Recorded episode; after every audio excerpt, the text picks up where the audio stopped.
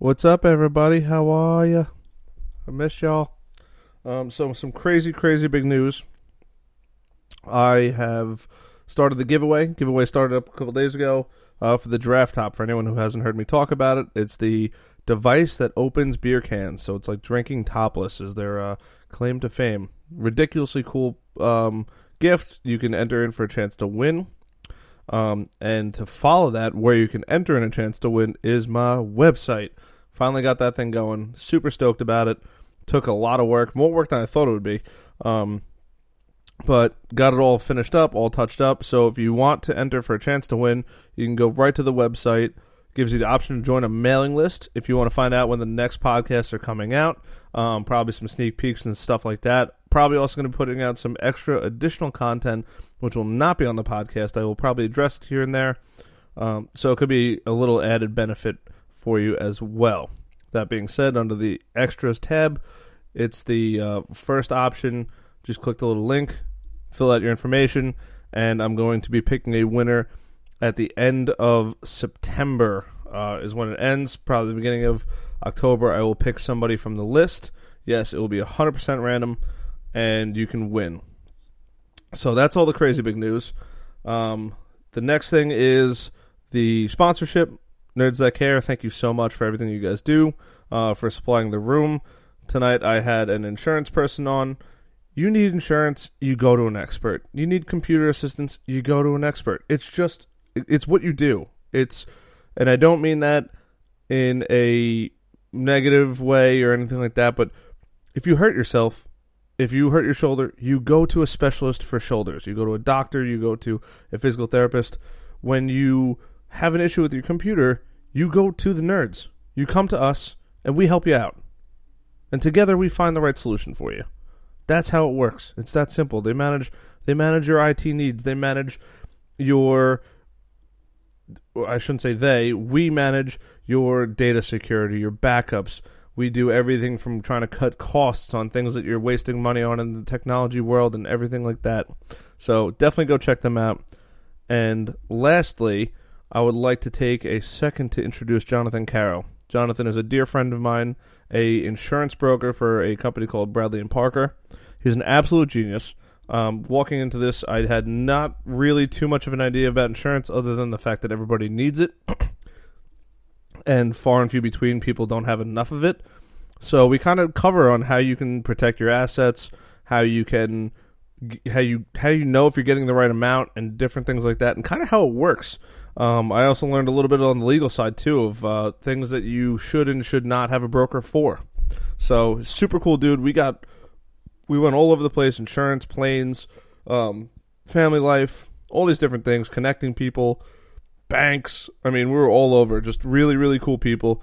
He talks about a lot of really good people, especially if you're on Long Island. He he plugs a bunch of his friends who are uh, have been treating him extremely well and are super stellar people. Um, and we set something up to hopefully get some of those people on the show. So, without further ado, please welcome Jonathan Carroll.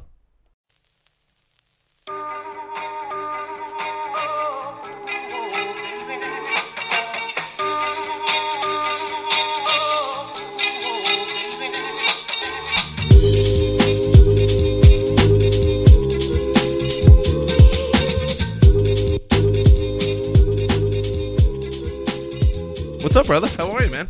I'm good, man. How are you? I'm I'm fantastic as we experiment with the draft top. I would like to uh, actually, before we begin, thank you for letting me use the bathroom because it would have been really bad. What? Oh, if, you, if had you not prior. Yes, so I'm glad you had a working facility. Yes, I feel like that's probably standard in some in most places, but ev I, I I could imagine um, as we both travel quite a bit, uh, you do find those far and few betweens that, that don't have a working facility. Right, right, right, right. and this draft top Thankfully, I is, have not had any issues. this draft top is cool. I, I, I, I've, I, this is awesome. So I, I love it. Yeah, it's a cool. It's a it's definitely a cool little trinket. So um, all right. So I need to learn. So I'm going to be super selfish right now. Tell me about insurance. I don't even know how this shit works. I just know that everybody's got to have it. Uh, all right. I don't even know so, how it works. So that's a broad question.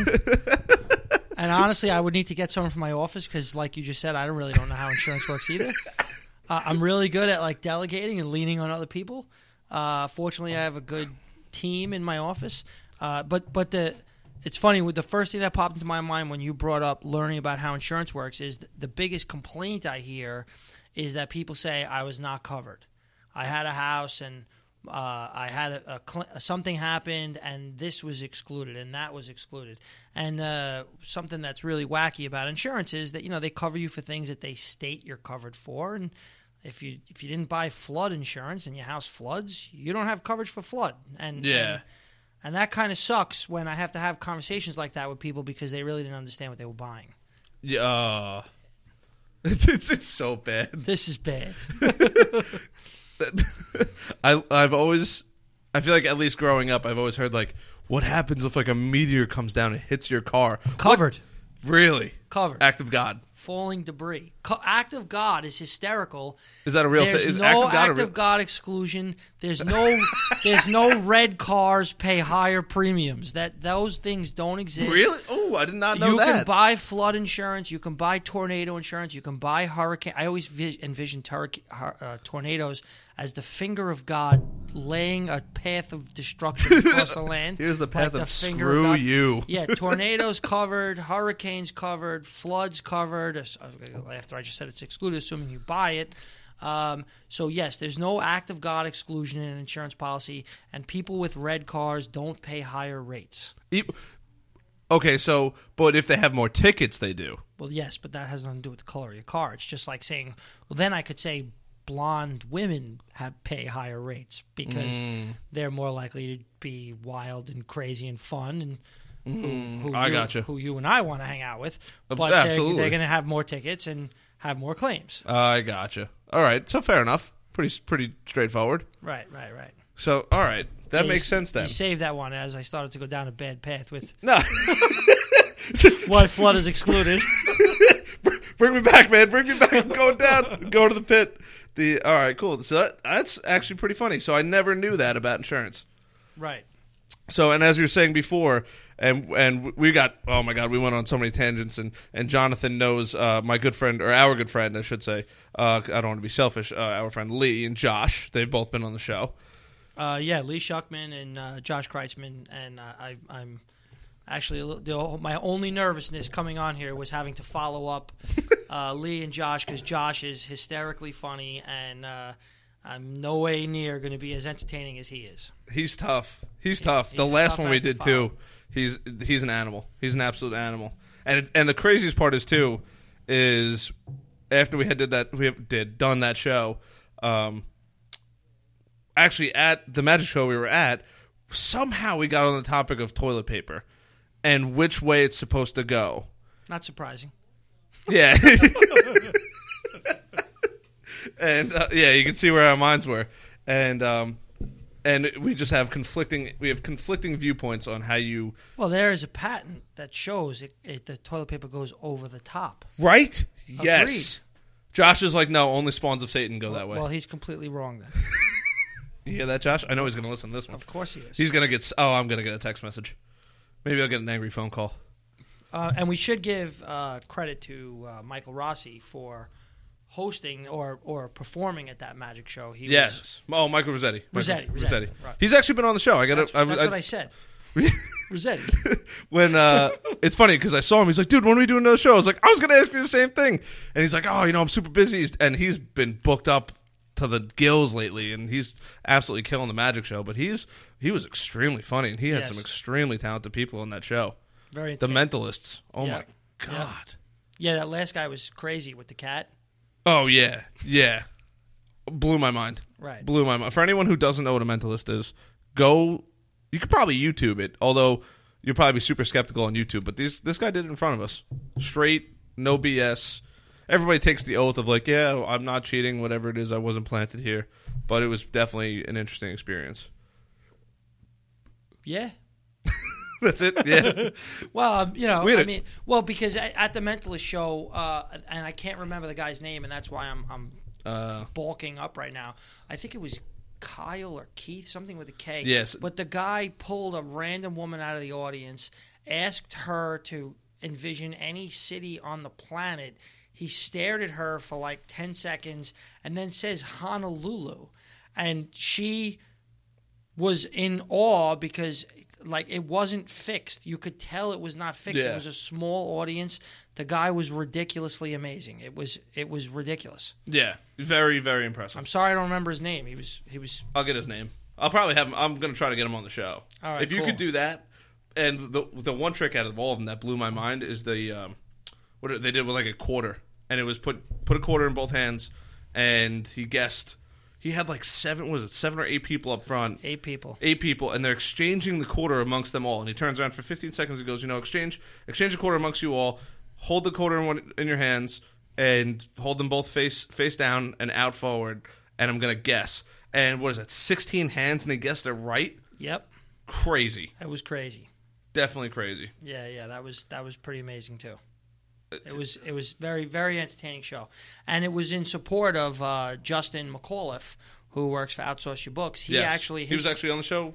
He's coming on the show next next week. Uh, cool. So his father-in-law, um, who's just retired, and I don't really know him that well. His name's Kevin. I don't know Kevin that well, but Kevin is starting has started a charity, and his goal is just to try to help people. And he raises money and he donates that money to other charities. He makes nothing off of it, and he's organized um, events like uh, the last event I went to was uh, like a poker uh, casino night Okay. and you know you donate some money and you, and you support Kevin and and uh, Kevin seems like a great guy and he organized this night along with Justin and Justin's getting a lot of his friends and referral sources like me and other people to attend so it's really good for uh, for Kevin and Justin so Yeah, that's it, it. was awesome, absolutely awesome. I, I met with Kevin, not Kevin, uh, Justin yesterday, and uh, we we hit it off.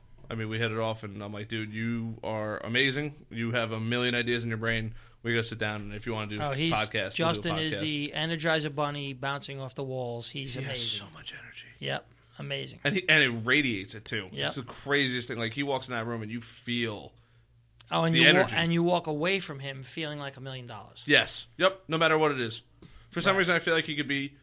He could tell you the worst news ever, and you'll still feel good. Right. Well, yes, absolutely. You owe the IRS ten thousand dollars, and he helps you write the check, and you just feel great. You sleep, you sleep amazing that night. I just paid the. I just I just paid the demon, and I feel I'm okay with that. Right. Right. Right. I, lo- I love it. So and now to go back to what we were saying before with um, with like Lee and the connections, you were. What was that color thing that you were discussing? Oh, so my wife had told me about um, a book where I don't know the name of it, but apparently everyone has a color. The author uses like some kind of color guiding system to assign to, to individuals based upon their behavior. And apparently, I think I'm the color orange, and that means that I'm a connector, which means as a salesperson and a producer, my job uh, obviously is to generate revenue for my company and my family, but um, the way that I do that is by trying to help other people, and I help other people by connecting them together. So, if to use Lee as an example, Lee Shuckman, Sandler Training plug. Um, I'm stealing this beer, by the way. go ahead, it's all you. Uh, but please talk into the mic. We're making a podcast here. so, um, so to use Lee as an example, what, what what I would generally do is I get to know somebody, and I and I allow them to tell me how they grow their business, and I learn about them, and then when she says that her goal is to meet sales managers or owners of companies or salespeople that are suffering in their business a little bit, and she's got a system by which she can train and grow them so they can be more productive. I I kind of file that away, and then when I meet people that I think might be a good fit for her, I make an introduction, and I'm very candid about the introductions I make.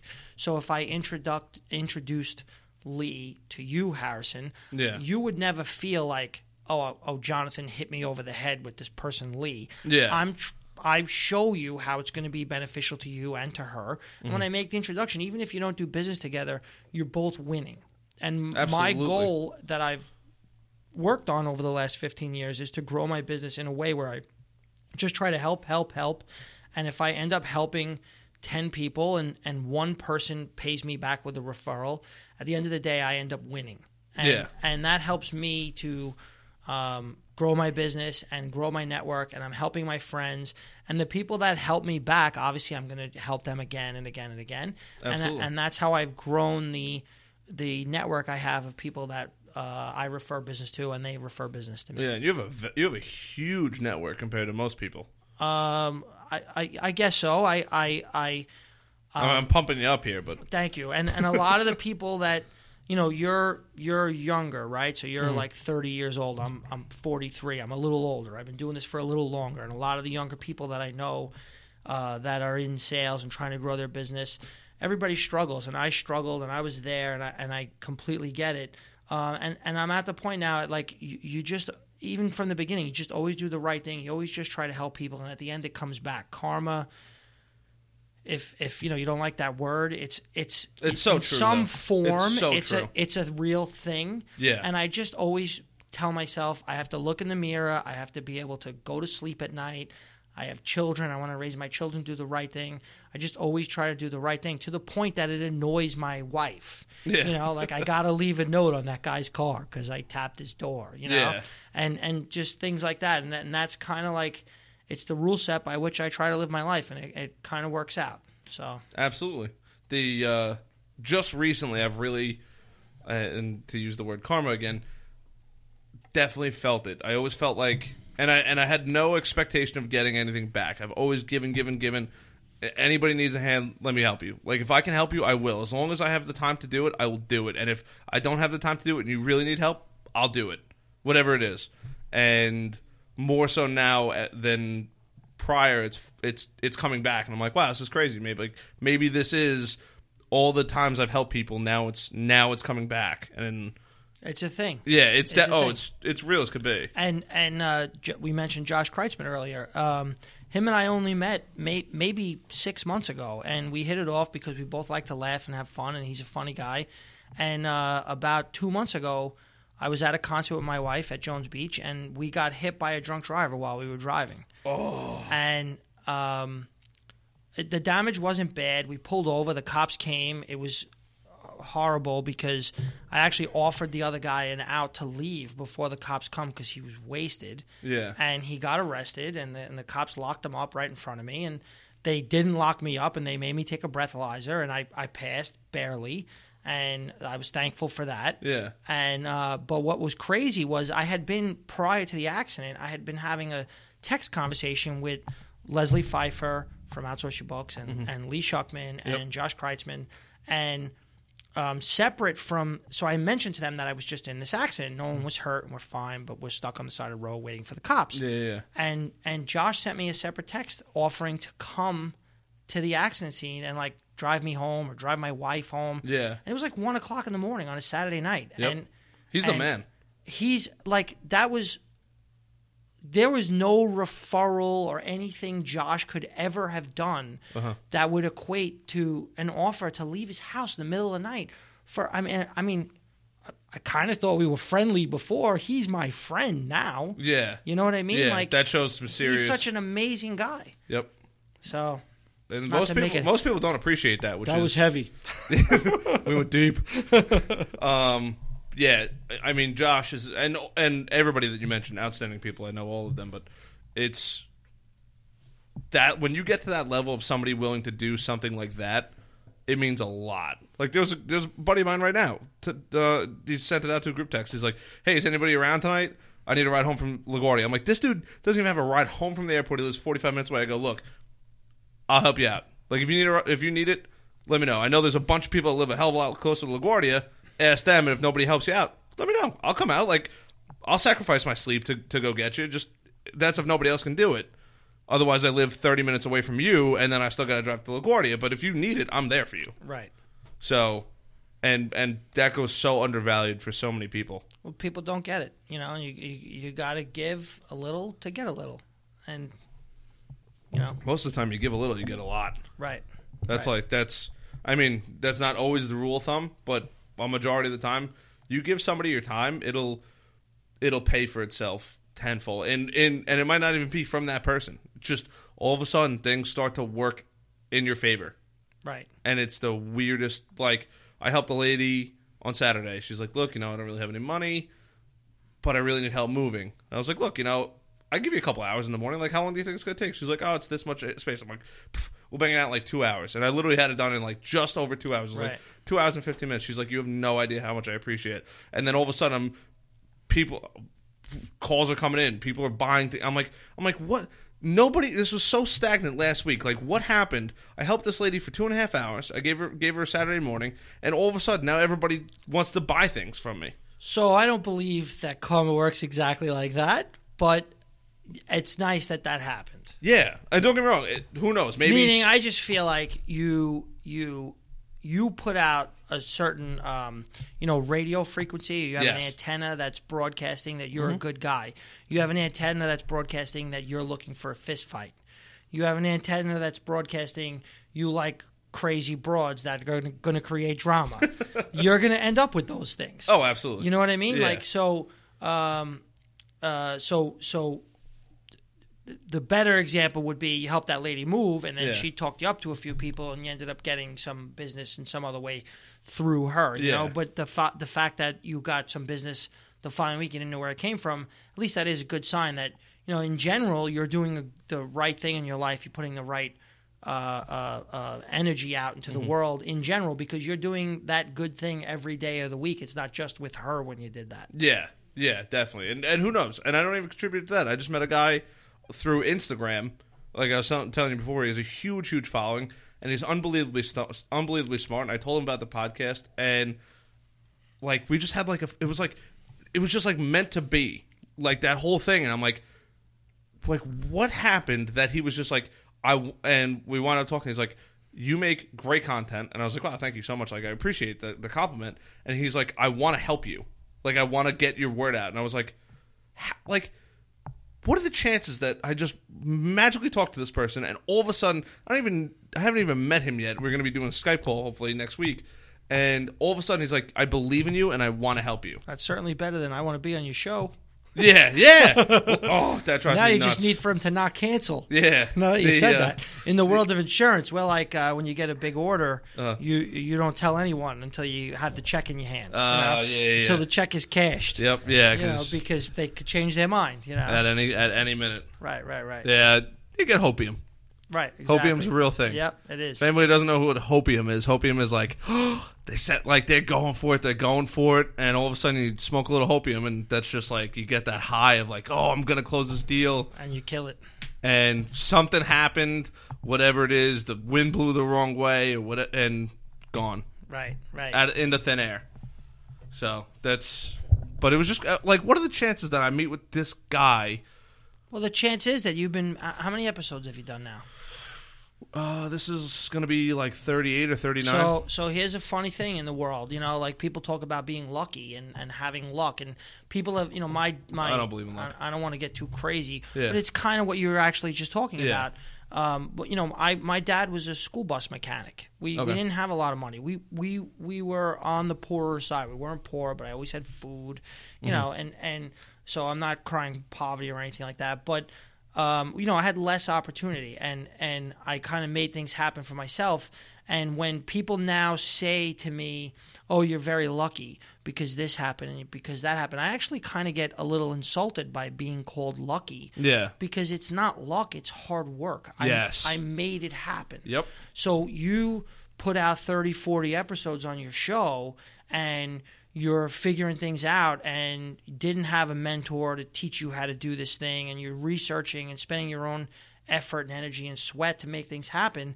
And then you meet someone who can at least, you know, motivate. At a bare minimum let's say the guy's going to provide you with some motivation a little bit more exposure right? Yeah. maybe some more great things can happen beyond that but he's giving you a little bit of exposure and a, and a little bit of, of more momentum.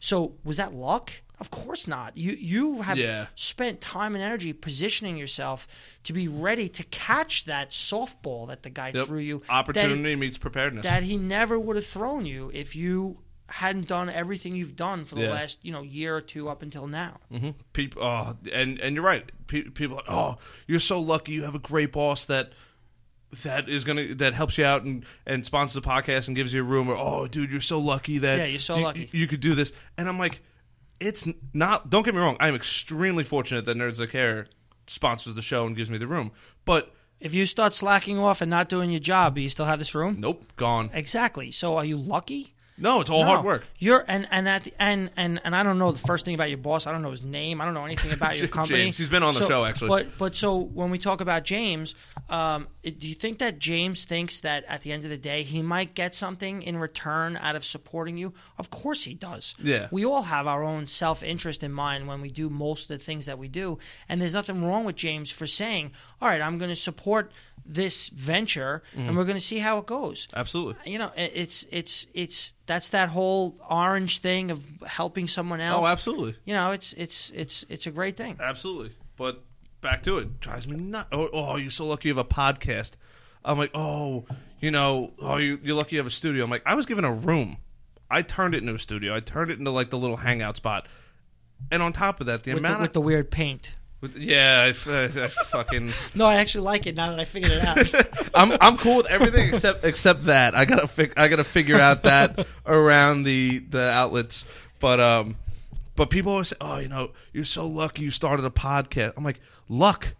right Do you you're have lucky. any fucking idea how much work I put? You know how many Fridays and Saturdays and Sundays and Mondays I went to work all fucking day. I got home at six o'clock at night and worked on my podcast till midnight. People have no idea. no you're lucky man yeah, that's it. Just chalking up the luck. Yeah, you know, Yeah. I got- got the luck. I got the lucky hand. Whatever. yep So I very fortunate for what I have. Don't get me wrong, but the blood, sweat, and tears that people don't see, be, and and you as well. I mean, you're very successful in what you do, and working with sales and traveling, and you do quite a bit of travel. I, I know.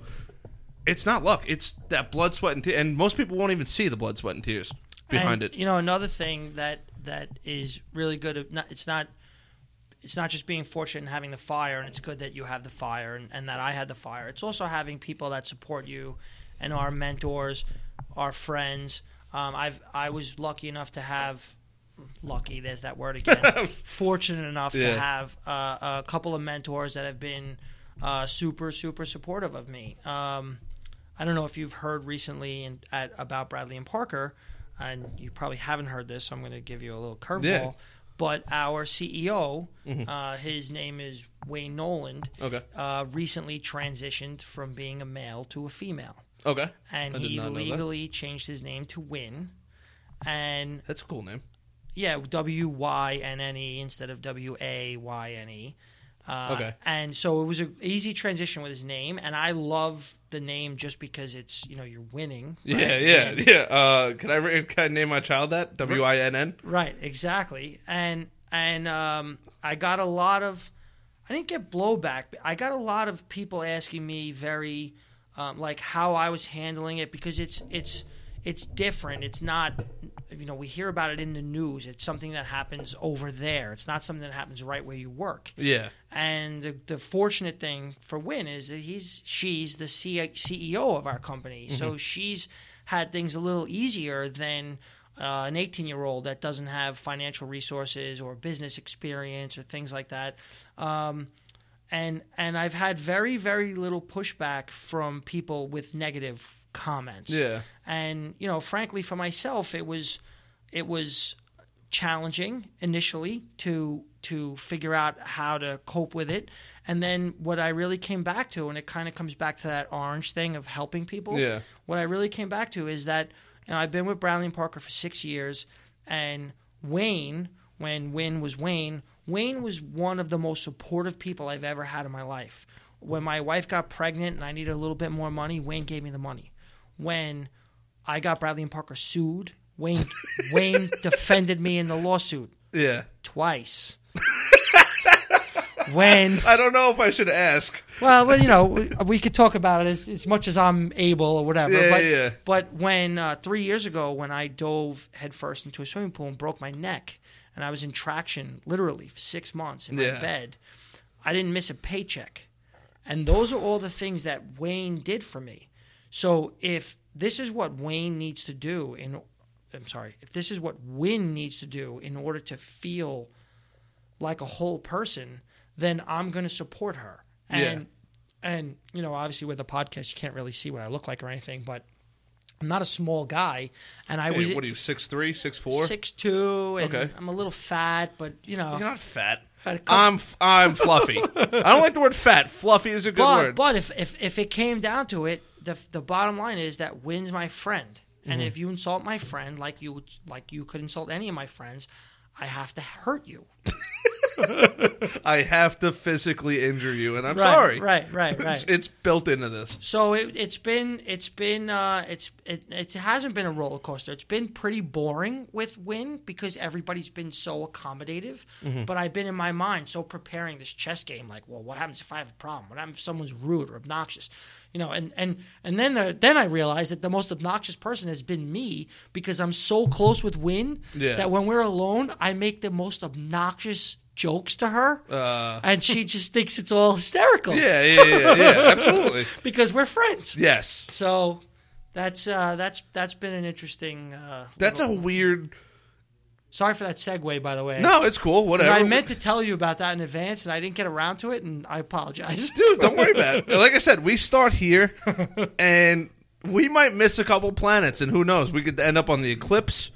You can't. I know you can't end up on the eclipse. We could end up you, are you Pluto. making Mars versus Venus jokes right now? That's not really politically correct. What? I've never even heard those. Oh, that's a book. Women are from Mars. When men are from Oh, I've heard. Venus. I've never read it, but I've heard about it. We just talked about Wynne. You, you missed that Oh, one. All right, yeah, we, no. we can move on. But it's still it's crazy. Some one of the best athletes in the world, male athletes in the world in the world, is now a woman. Right. So it's a we're in a weird time. We're in a very strange time, and It's not. You know what I say is, and this is. It's becoming a little bit of like a phrase I'm coining. It's a brave new world. yes, It's and it's a brave new world in so many different ways. People's sexuality. Now, if someone tells you they're gay, like who cares? Whatever. Can I? I'd my- rather you not even tell me Can I- because I don't. It doesn't bother me either I way. actually said to when when Wynne told me about this, I said to her, I said, "Is this going to affect my commission structure?" No, no. Great. I'm going back to work. yeah, Like- like sounds great. Yeah, you like- need somebody? Let me know. I'm just gonna work. Yeah, yeah, exactly. You know, Yep. like it, it, it's it's uh it's a brave new world, and and that that phrase fits in so many other things. Yes, It's a brave new world. with and and like yeah with every with everything it's there's more millionaires there's they said that there's more millionaires that are going to be created in the next three years than there ever has been before I don't even think that's a real thing anymore. Like it doesn't matter anymore. Yeah but and that's and that's what it doesn't matter. And I, and I I'm a firm believer in the philosophy and like look you're a dude you want to go to be a chick. You're a chick you want to be a dude. You're gay straight. You don't want to you want to gender disassociate whatever it is. I don't know if I the only thing that drives me nuts is that whole gender thing. Look you're a male change your sex to a female. Female change your sex to a male. You gay straight whatever it is.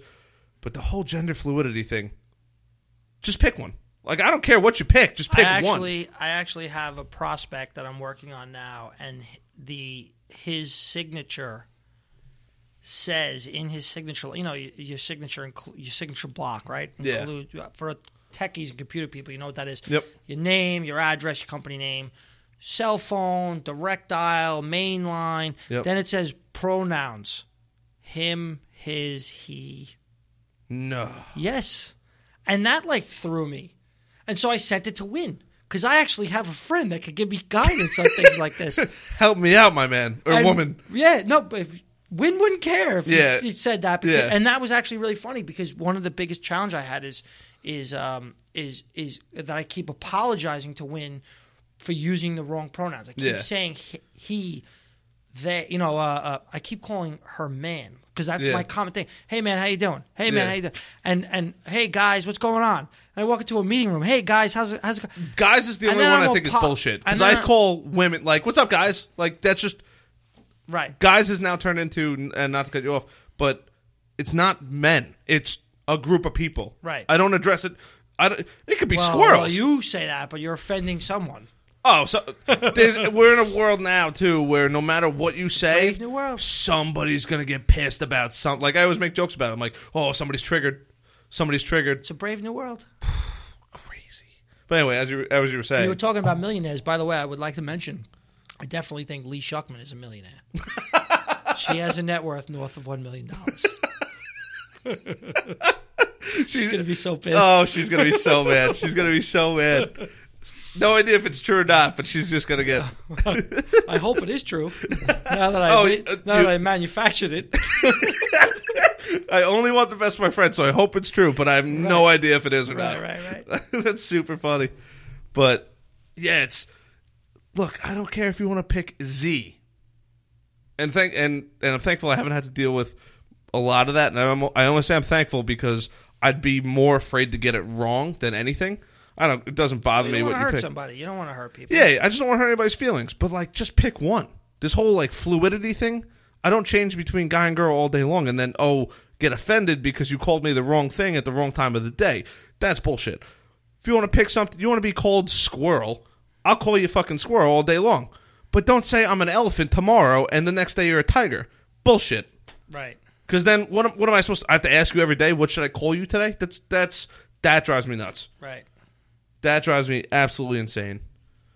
We got fucking Go, baby. Come on. you said you wanted to go all over the place. I take Well, all I- over the place, and now you're speechless. That's great. You know what? I gotta go. I got. to I'm out. we're, we're calling it. We're done. We we we we stopped at the gender fluidity. We're go- I we're, thought I was gonna throw you when I said I broke my neck. Oh. You didn't even. You didn't even hiccup there. yeah. yeah. So, and you were li- so you actually that's a great point. And you, I know you got your pilot's license. I did. Congratulations on that. I know Thank that you. shit is not easy. Thank you. Uh, that is on. Um, that is down the line of things I would like to accomplish in life. Yeah. Well, anytime you want to go flying, let me know. Do you have a plane? I I I uh, I belong to like a school slash club, Oh, okay. and I can rent a variety of planes, and we Oh, that's can cool. Go, you know, tool around and have a little fun. All right. I took my wife. We were married ten years on July 18th. Congratulations. I- thank you. I took my wife. Uh, we went to Block Island. We flew over to Block Island. We had lunch. oh, You know, I was my- just in Block Island a couple weeks ago. Beautiful. How'd you get there? You took the ferry. Yeah, I took the ferry. Yeah, we got there in 40 minutes. Yeah, fuck yeah, you. Go fuck yourself. There you Would, go. would you, did you leave? go fuck. Would, did you leave Adam MacArthur? Uh, uh, Republic. Okay. Oh, oh, and that's forty minutes. Uh, it was I'm fucking maybe jealous. 50 minutes ish. You know. Yeah, but you're not sitting in Something like- traffic. no, you're seeing no, a whole view along. How far? What was the altitude the whole time? Ten thousand. Uh, no, no, thirty. No, I can't fly to ten thousand feet. So thirty five hundred feet. Okay. The plane I fly in is a single engine, seats four or two, depending Okay. on the Yeah, plane yeah, that you take. And um, Little Cessna. little Cessna, Okay. high wing, you know, and Yeah, and yeah. Uh, you know, you fly along the shore. You look at the houses in the Hamptons. Thirty five hundred feet is not that high. well, you can see thirty five is like low. You know, Yeah, yeah, like, yeah. and then you could go in these planes. You could go up to ten ish thousand feet, but there's really no reason to. And once you start getting above 10,000, 11,000 feet, you have to start have you have oxygen concerns Oh, there's really? less oxygen in the air, and you need supplemental oxygen and all that stuff. Oh, I did not. and I should either. know the exact altitude, but I don't remember it right now. Whatever. But you get the point. So so generally, you're flying, you know. Four, three, four, five, six thousand feet, something like that, Mm-hmm. and and, and uh, you know you cruise along, you have a good time. Atlantic City's nice, Martha's Vineyard, you know you could tool around. That's sick. And you and you could just you rent the plane, you take it for the day, you go land. A couple hours, take it for the day. You know, overnight is a little bit of a challenge with the owner of the plane. You got to make sure, you know, there's a couple of Yeah, things you got to yeah. check on. But I'll to give you a negative, and, and again, I'm not on camera right now, but I'm Irish, I'm Irish heritage, mostly an alcoholic. I drink a lot. so a big challenge for me with getting my pilot's license is that when you fly somewhere, Yeah. you, you can't drink.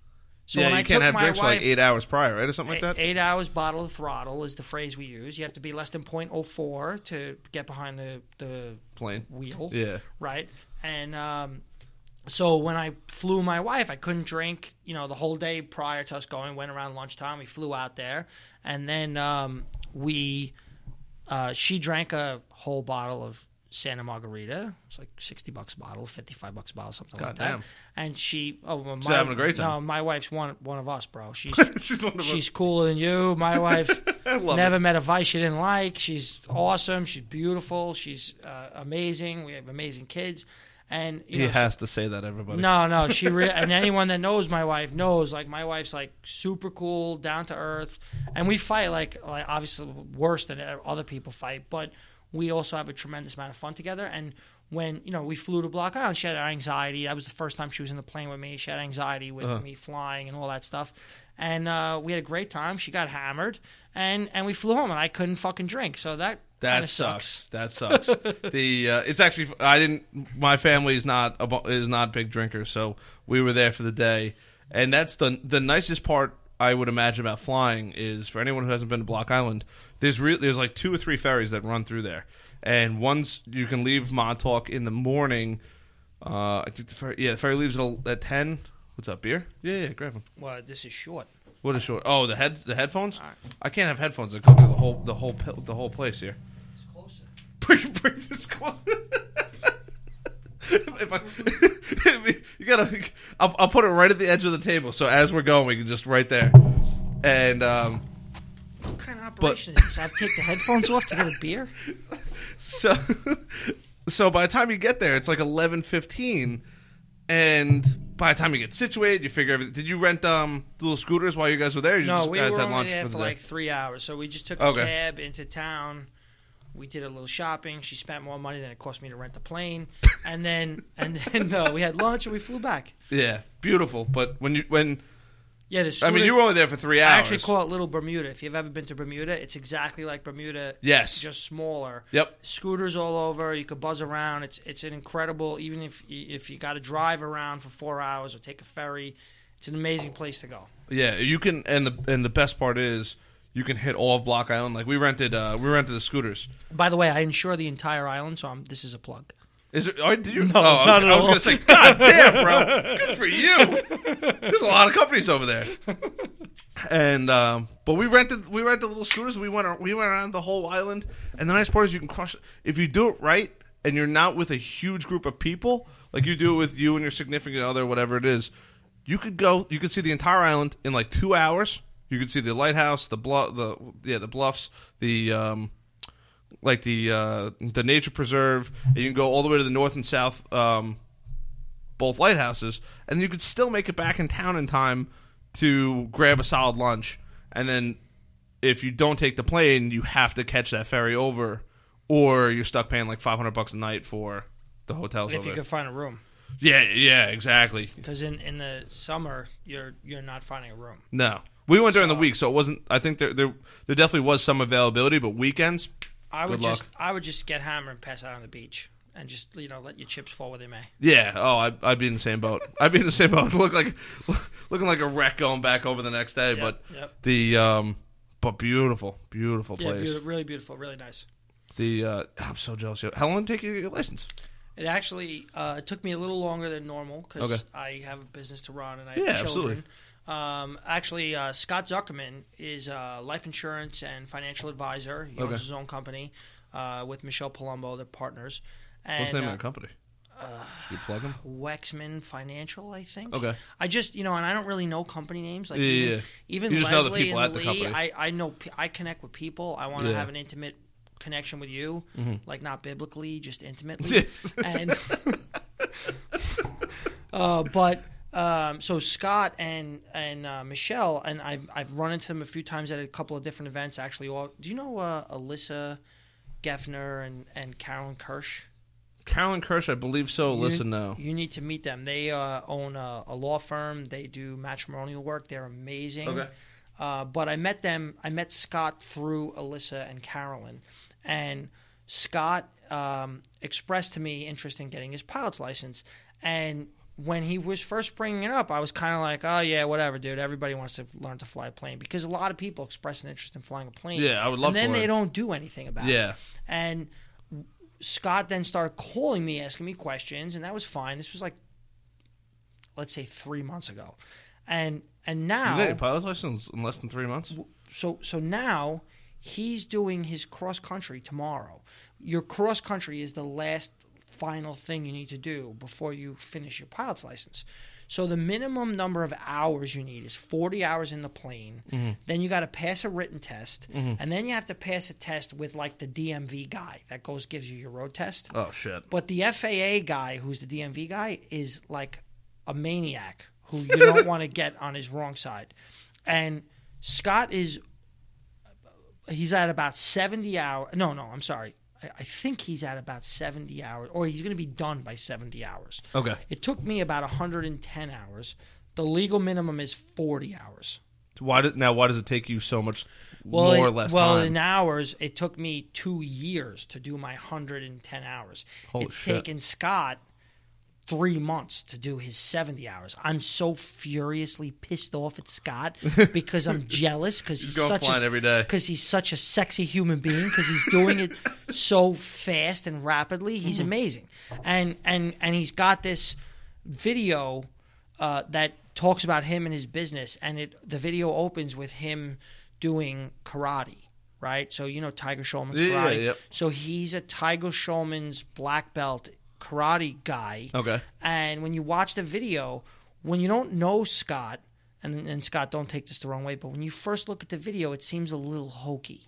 Okay. And now that I know Scott, Yeah. the video is a beautiful representation of who he is because he is so passionate about doing a good job Yeah. for his clients. And I don't even think it's about doing a good good good job for clients. It's about doing a good job for him for his family name. Mm-hmm. For me, like like if I do your insurance, I don't care if I'm making a dollar or a thousand dollars on your account. It's the fact that my name Carol is attached to you, and Yeah. you're gonna walk out of here like a million dollars, and it's gonna be amazing. If, if I clean your floor, everyone's gonna know a Carol cleaned your floor, and and and you're laughing, and I don't even mean that to be funny. Yeah, yeah, yeah. And that's the same way Scott's works. That's the way his mind works. If he touches something, it's got to be perfect. Uh-huh. And that's his what his video portrays. And him getting his pilot's license so passionately and so quickly is it. I'm jealous in a positive way, not Absolutely, not in a absolutely. negative way. Yeah. Which I actually think is a funny thing. Can you tell me a positive word for jealousy or envy? Because jealousy and envy basically both mean the same thing, but they have a negative connotation. Admire, maybe. Uh, It's not passionate enough. yeah, I don't know. There's a lot of negative words that I feel like admire could be used means in really look, positive admire ways. means I look up to you. Jealousy means I want what you have. I want to be what you are. But jealousy and ev- envy that say I want to be what you are, Mm-hmm. say it in a negative way as though I want to take it away from you. Yeah, let's let's look at this. Up. Let's look this up. You're not going to find it. I've asked this pe- pe- to, let's not waste Oh, the, all the, the listeners' time finding Oh, this right. word because it, it- I don't think it exists. And admire right. might be close. Admiration might be close. Yeah, But yeah, whatever. That's cool. So altogether, it took you Two years and 110 hours. okay. And That's not uh, bad. Long Island Aviators is the school, g- great school, and in, at Republic Airport That's on the new, that's on New Highway, right? uh, on New Highway and 110, and Okay. one, and 109, like in that. Okay, yeah, yeah, yeah, yeah, yeah. And you can call me, and I'm happy to walk you over there. So, That's cr- that's so awesome. and generally, if anyone wants to go flying, I'm more than happy to take anybody for a quick spin. So, That's sick, man. Yeah, definitely something I want to do. I don't have the time commitment yet, but it's on my well, list of things challenge. to learn. And once you make a couple of babies and making Oh, a few dollars, like right now, I'm making like 12 bucks an hour. My wife takes like eight of that, and so I'm making chicken scratch for this one. and I got to figure out a way to pay for a, a pilot's lesson. I'm gonna work hard this week. a lot of overtime. That's fucking funny, man. That oh, definitely on my list of things. To, now, and the other thing that's on my list of things to do is a helicopter. Yeah, uh, no, I have no interest. Really? Why? I don't know. I it's it's um, I guess when I was little, I heard you can get like vibrated apart and have like all kinds. I realized even as an adult, Shit, your parents tell Wait, you so you wait. don't want to do something. I'm an adult and I'm a licensed pilot, and I still think you can get vibrated apart in a helicopter. And I know it's crazy, but that's in my head, and and who the hell knows, man? I The, the only reason it's it's funny that you say that because I'm thinking I'm totally on the other side of the spectrum. Like that engine cuts out, you're fucking done. Plane engine cuts out, you're like, all right, I could just I could coast down and land I'm actually impressed that you know that because most people think that when an engine cuts out on a plane, you fall like a rock and die. and the reality is, altitude is your friend. yeah, Your engine cuts out. You, uh, you, you start looking for a place to land, and you have a lot of time. We're Yeah. talking 15, 20 minutes, depending upon your altitude, Yep. to find a place to put the plane down. And if you stay calm, You're you- golden. the plane will land with no damage to it. Yep. And uh, a friend of mine, Dave Windmiller, if anyone's ever heard of him, is a stunt pilot. He lives in Melville. Um, he flies in the Jones Beach Air Show. Oh shit. Landed a plane on Deer Park Avenue. Okay. Oh wow. It's in the news. You could look it up. Did, a couple you, years ago. you see about the guy that landed on Sunrise Highway? A that was ago? that was uh, and, and you know everyone laughs when I say this. That was a perfect landing. Oh I no, it was watched the absolutely. video. Landed the plane, went under an overpass. Police helped him get him to the side of the road. yes. That guy's my hero. I want that guy's autograph. Yeah. The uh, it's what's even crazy too. I have a good buddy of mine. Um, I can't say his name, but I have a good buddy of mine who I don't know if you heard about Why? the crash. And Why? Why? He works. He Is he works. unattractive? No, he just works for the government. Oh. So I don't want to drop names, but you, I'm sure you heard about the one where uh, Bellport Country Club, plane crash in Bellport Country Club a couple weeks ago, Yeah, I heard. I heard. About and uh, he was doing great, and he, he was he had like two feet on both sides of the plane, just nicked a tree, and luckily, thank God, he's okay. Great dude, Right. but uh, a little shaken up after it. But it was just like he landed on a golf course, and he couldn't get a straight shot. He was going through trees. Yeah, but if he walked away, he he did a good job. Oh, And- absolutely. And people hit power lines. You got to look out for power lines. People Oh. hit power lines. And and the, the the comical part is the most common reason, or one of the most common reasons, people actually crash their planes. Inside most planes, you have to switch the fuel tanks. So you have two tanks. You have to switch between them because you have to keep the weight even. Oh, I didn't know that. So yeah, because if your whole left wing is filled and your right wing is empty, That's right. the plane's going to list to the That- left, right? uh, so what happens is, um, what are you just a little dial? it's it's a it's a switch, like a light switch. Don't you feel that though when you're going? Like if one side gets, it's like uh, my God. plane's my plane's constantly going to the left. Harrison, thank God I've never been in that situation. The, rea- the reality is, a lot of people crash because they run out of fuel. on one So wing. they crash with no fuel, and their other wing was filled with fuel. I feel like that's even worse. Switch, well, because then you're an idiot. Well, not even. No, you're. I'm sorry, I, I said that wrong. You're a fucking idiot, Oh. and and you deserved what. I mean, I don't want people to die, but you you know, like, come Yeah. on, you know. Um, I, it's funny you say that because my biggest thing would be like, if you crash and you have one wing empty and one wing full of gas, and you don't land appropriately, that thing's gonna blow up or break, right. release gas all over the place, and now you're now you're literally fucked. It, it does, there's nothing good that comes of that. Yeah. like put a little note above it like plane stalls in air. Swap tank. Right. Oh, that's crazy. So yeah, uh, that I didn't know. I didn't know there was two fuel tanks in the plane. Depending on the plane, but a lot of planes have two fuel tanks, and you need to actively switch. Small planes, single engine, Yeah. especially with low wings. If they have low wings, there's multiple tanks. You got to switch between them. You have to actively be involved with the with the fuel That's a of- distribution. that's a lot of work. That's all. Is that how big plane big planes don't work like that? No. They have one central fuel tank, right? Well, they might have. I, I, I honestly I don't know about commercial airliners, Okay. but but I would imagine that there's a computer that's helping you manage Uh, that, but you have yeah. to keep an eye on it. Mm.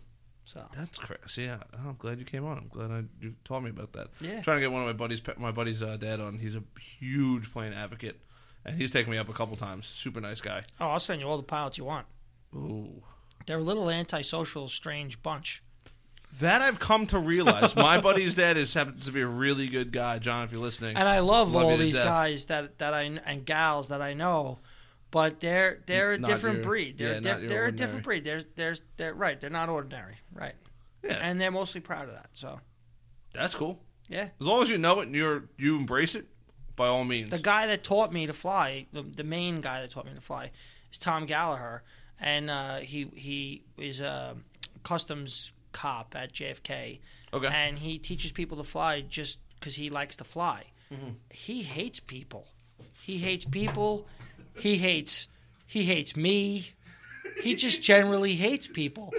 And but he's an amazing guy. Yeah. You just have to Do you think it's his job that makes him hate people? Like every time I go through customs, I shouldn't say every time because I've only been through customs a handful of times, but like they're not generally happy people. So just keep in mind, he's not TSA. He's customs. He's a cop. He's not the guy making letting you go through a metal detector. He's Oh. the, he's the guy when you bring your luggage in. He's got to make sure you're not bringing drugs in or. Oh, okay. 100,000 All so that's different. But but 100,000 in cash. I'm just laughing when I think about Tom because I just irritated him so much. Talkative, nice guy up in the air, three thousand feet. This guy's just like, God just a- damn it! As I'm crushing my He's crushing his a- beer can. He's a cranky, grumpy fuck. And I'm in the plane like, happy go lucky salesman. Hey, let me tell you something. hey, buddy, "Hey, buddy, who does your homeowners? Let me help you out." This poor dude. He goes, "Dude, we're gonna fly back right now. We're going back. We're done with this lesson." Like, and and that was that's how Tom was. He was and. But he's an amazing instructor. He's an amazing pilot. Yeah. and and and, uh, and I'm I'm a better man for knowing him. I'm alive because I know him. So Well, that's good. Now, is there like a fraternal order of airmen? Uh, Like, is that like know, a thing, Like a like- secret, like a secret society. Like Kind, not not so much secret, but like, is there like that brotherhood of like? they all know each other. Yes. They okay. all know each other. They all hang out? They all know each other. They all help each other find jobs. They all, and it's not just pilots. It's it's um, the mechanics and the guys that run the ground services Mm-hmm. and all that stuff. They all hang out together. They have barbecues and happy hours, and and uh, it's a really great group of people. That's awesome. Yeah, yeah, yeah. It's nice. Yeah, I haven't been around them that much that I would know that, Yeah, yeah. but it definitely is. It's definitely a very. there's, there's uh, a lot of um, you know they, people do like like a fly in is a big deal but What's, like a, what's a fly-in? a fly in would be like they pick like um, an airport in Florida and Uh-huh. people from across the country go there it's like a trade show Oh, that's cool. Everybody lands their planes, and it's people that have new plane products and new planes and new stuff. Uh. so that's a flying. But there are other things where you'll get smaller group of pilots where they all agree, like every Sunday morning we're going to fly for breakfast, and they pick an airport. And there are a lot of airports that have a diner or a restaurant right on the airport. So you land your plane, you park like in a parking lot, Yeah. and you just get out and you walk into a restaurant and have you know your ham and That's eggs. so cool. And because you and and I guess and it's everybody's pilot stuff, and everybody talks about flying, and and they're from all over. It's not like oh, you know, we have thirty guys from Long Island. It could be twenty guys from a- Long Island. The smaller stuff would be like a group of like ten or twelve guys that you know, and Yeah. when everybody's flying to Nantucket together for Yeah. breakfast, every you can look out the window and see all your buddies flying their planes, and That's so cool. you know, it's like being in a Mustang club, I guess. Yeah, I believe it. Yeah, it's cool. That's so. cool. I see. I never thought about it like that either. yeah, it's nice. just- it's really nice. It's a little romantic. It's nice. Romantic for dudes. Well, you know, maybe that's not the best word, but you know what I mean. Yeah, absolutely. At at whatever altitude. Yeah, I I would have never even guessed that that's something that occurs. And and Right. and now, how close can these guys be together? Like, can you see your buddy wave to you? Are you that yes, close? you can see your buddies wave to you. Um, the closest the closest experience I had was another pilot turning her plane in front of me oh and and um, breaking a little bit of rules, and it was a little scary. It was Tom Gallagher was in the plane with me when that happened. It was probably within 600 feet or something like that, and because the the tower told her to land third, Uh, and that was behind me. And she thought the guy in front of me was second, so she turned right in front of me uh. like one of these jobs. So when you when you guys do something like that, is it land, land, land, land, land, or do you have still have to space in between all of you? you need space, yeah. Okay, because like I've seen the Geico guys take off in their little planes. That's so those guys uh, when when the Geico planes or any planes that are flying in close formations like that, Uh-huh. now we're starting to get away from my. Field of Knowledge. expertise. Yeah. Um, but those guys, um, in order to fly like super close to each other, you have to have permission from each other, permission from the tower, and Uh-huh. then they can all take off and land together and get very very close on each other. Okay. and that's Those know, guys have hours That's and hours aerobatic performing, and they Yeah. practice and all that jazz. Uh, well, I gotcha. Oh, wow, that's a lot. Uh, I would have never guessed any of that. Right. Yeah, it's super cool. Je- super cool. jealous that you have it. Now I have like the itch to go flying again right now. I want to go flying. Go Except. I've been drinking, so yeah, uh, not for eight hours. yeah. Damn, that's still crazy. Point under point oh four. Now, when you go through this whole process, and I'm sure you what, you got to submit paperwork to the FAA, and then they give you a seal of approval. Yep. Do you, what is there drug test, alcohol test? Like, well, what kind of test is there? I'm sure there's a site test. I, it's a, a physical Okay. and primarily on vision. Okay. So my doctor that does my medical uh, is Richard Naddis. He's in Lindenhurst, and good doctor, fair doctor, and his primary focus, you know, is on your your vision and and uh, making sure you have. If you need to wear corrective lenses, you can, but checking your vision. I got you. And that's check pretty your much blood it. pressure and all. You have to be healthy. You know, if I Yeah, yeah, yeah. and it's a it's a the system is very. You know, we hear in, in the in the media about different like Harrison Ford as an example. I don't, For those who knows, a few months ago, he landed his plane on a taxiway, not on a runway, and he flew over a passenger liner filled with people and landed on a taxiway instead Oh, of landing shit. on the runway. A taxiway is a Yeah, is a yeah. little road next to the runway that Yep. you don't land on, Yeah. and he got confused for some reason. Uh-huh. And a lot of people in the piloting community were like, "Well, he did that because he's old and he needs to be checked out." Yeah. But the FAA just got, gave him a pass like right away and let him go. So a Why, lot of people were like, "Well, because he's famous?" famous, right?" That's that's what a lot of people were in the community were saying. Mm-hmm. Who knows if it was true or not? He's he's got- he's got thousands of hours. He's an amazing pilot, Mm-hmm. and you know he fucked up. We're, we're all human beings. We all make mistakes. Shit happens. Yeah. Nobody You know? got hurt, and nobody got hurt. No one got hurt. That's right. the best part about it. Right. But you don't want that to happen on a regular basis because that would be bad. Oh, absolutely. That increases your chance of somebody getting injured. Right, But right. knock on wood, everything was okay. Right. Wow, that's cr- I wouldn't. I didn't know that about him, and I share a name with him. Right. So there you go. And people always say, "Oh, you're Harrison Ford," and I'm like, if I was Harrison Ford, probably wouldn't be where I am right now. Yep. Like unless we're hanging out drinking, I probably probably wouldn't be at work. I'd probably be hanging out on my boat, in my plane, Right. one of my beach houses, not at the office Right. Right. Right. unless I chose to work, which I probably would still choose to work, but not to the point at which I do. So, but that guy's a legend. Just saying. I have, a, little man, I have a little man crush on him, mainly because we share a name. no, he's cool. He's cool. Unlike Tom Cruise. he's a dick. Apparently, I, I, listen, I don't know how he treats people, but I watch. I've heard it's not that great. I, I watch him in movies, and and you know Harrison Ford strikes me like as like a man's man. I guess I my vision of him is Indiana Jones, yes, right, or Han Solo, right. Mm-hmm. Tom Cruise is just too cocky and and and too full of himself. Like, dude, like you can be the guy that gets shit done, like Harrison Ford, yeah, but you don't have to like swagger and like crush it with people. Like, I'm let- sure it's probably for like the the the set because I never knew this. I met with a client a couple weeks ago, her prospect, I should say, and um, one of the logos for nerds, not logos, but one of the advertising or marketing things for nerds is like this Superman like figure that's pulling his shirt apart, and underneath it has like the nerds that care symbol on it. And That's but like cool. it's symbolized like we all know it comes from from Superman stuff like that, and she's like, there's something with that whole women think it's very sexy and appealing.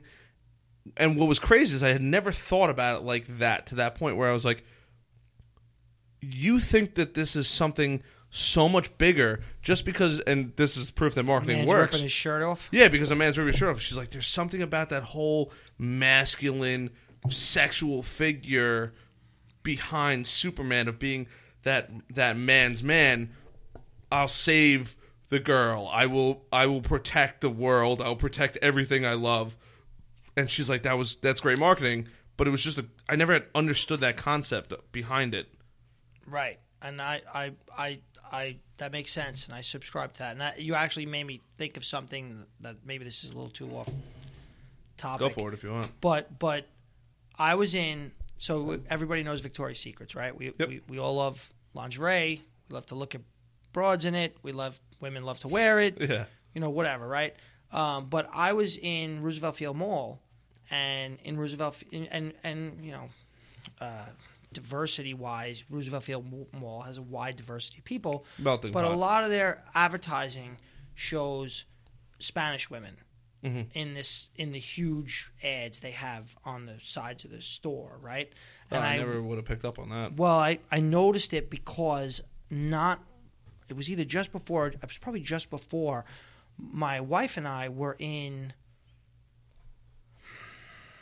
Nashville, Tennessee. We went Okay. to Nashville, Tennessee, and we saw we saw Also jealous. Saw, Want to go there?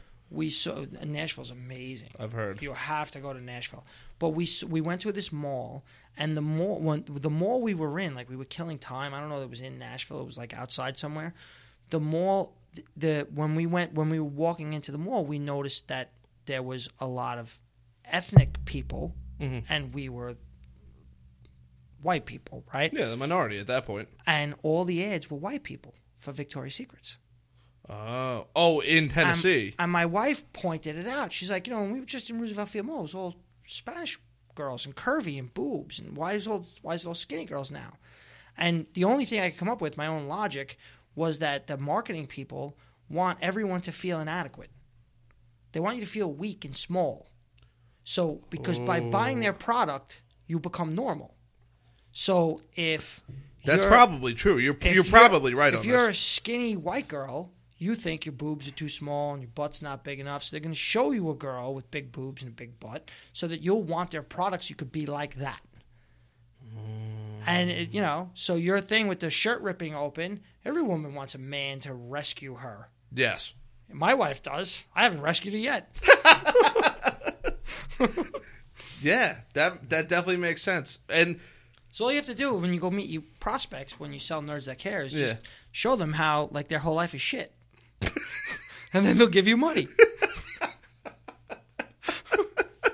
That's so terrible, but it's crazy because it's got to work. There's there's a whole industry created because of it because it's got to work, but it's always funny because you see these like the Viagra commercials. I like I love those, or like you see like the Cialis ones, and it's always like Viagra ones. It's How like, do the how do the women look in those commercials? By the way, they always look great right? Why do you think that is? because it makes you want to take. Because it. if you take the pill, you're going to get that kind of woman. Oh, absolutely. And it and the funniest part is too, and I love it that at the end of the disclaimer, like it can kill you. Like they always, they, almost all pharmaceuticals now they always say that, which I'm like, that's crazy. You're gonna take something that could kill you. That could, you're literally are told that's gonna, it could kill you.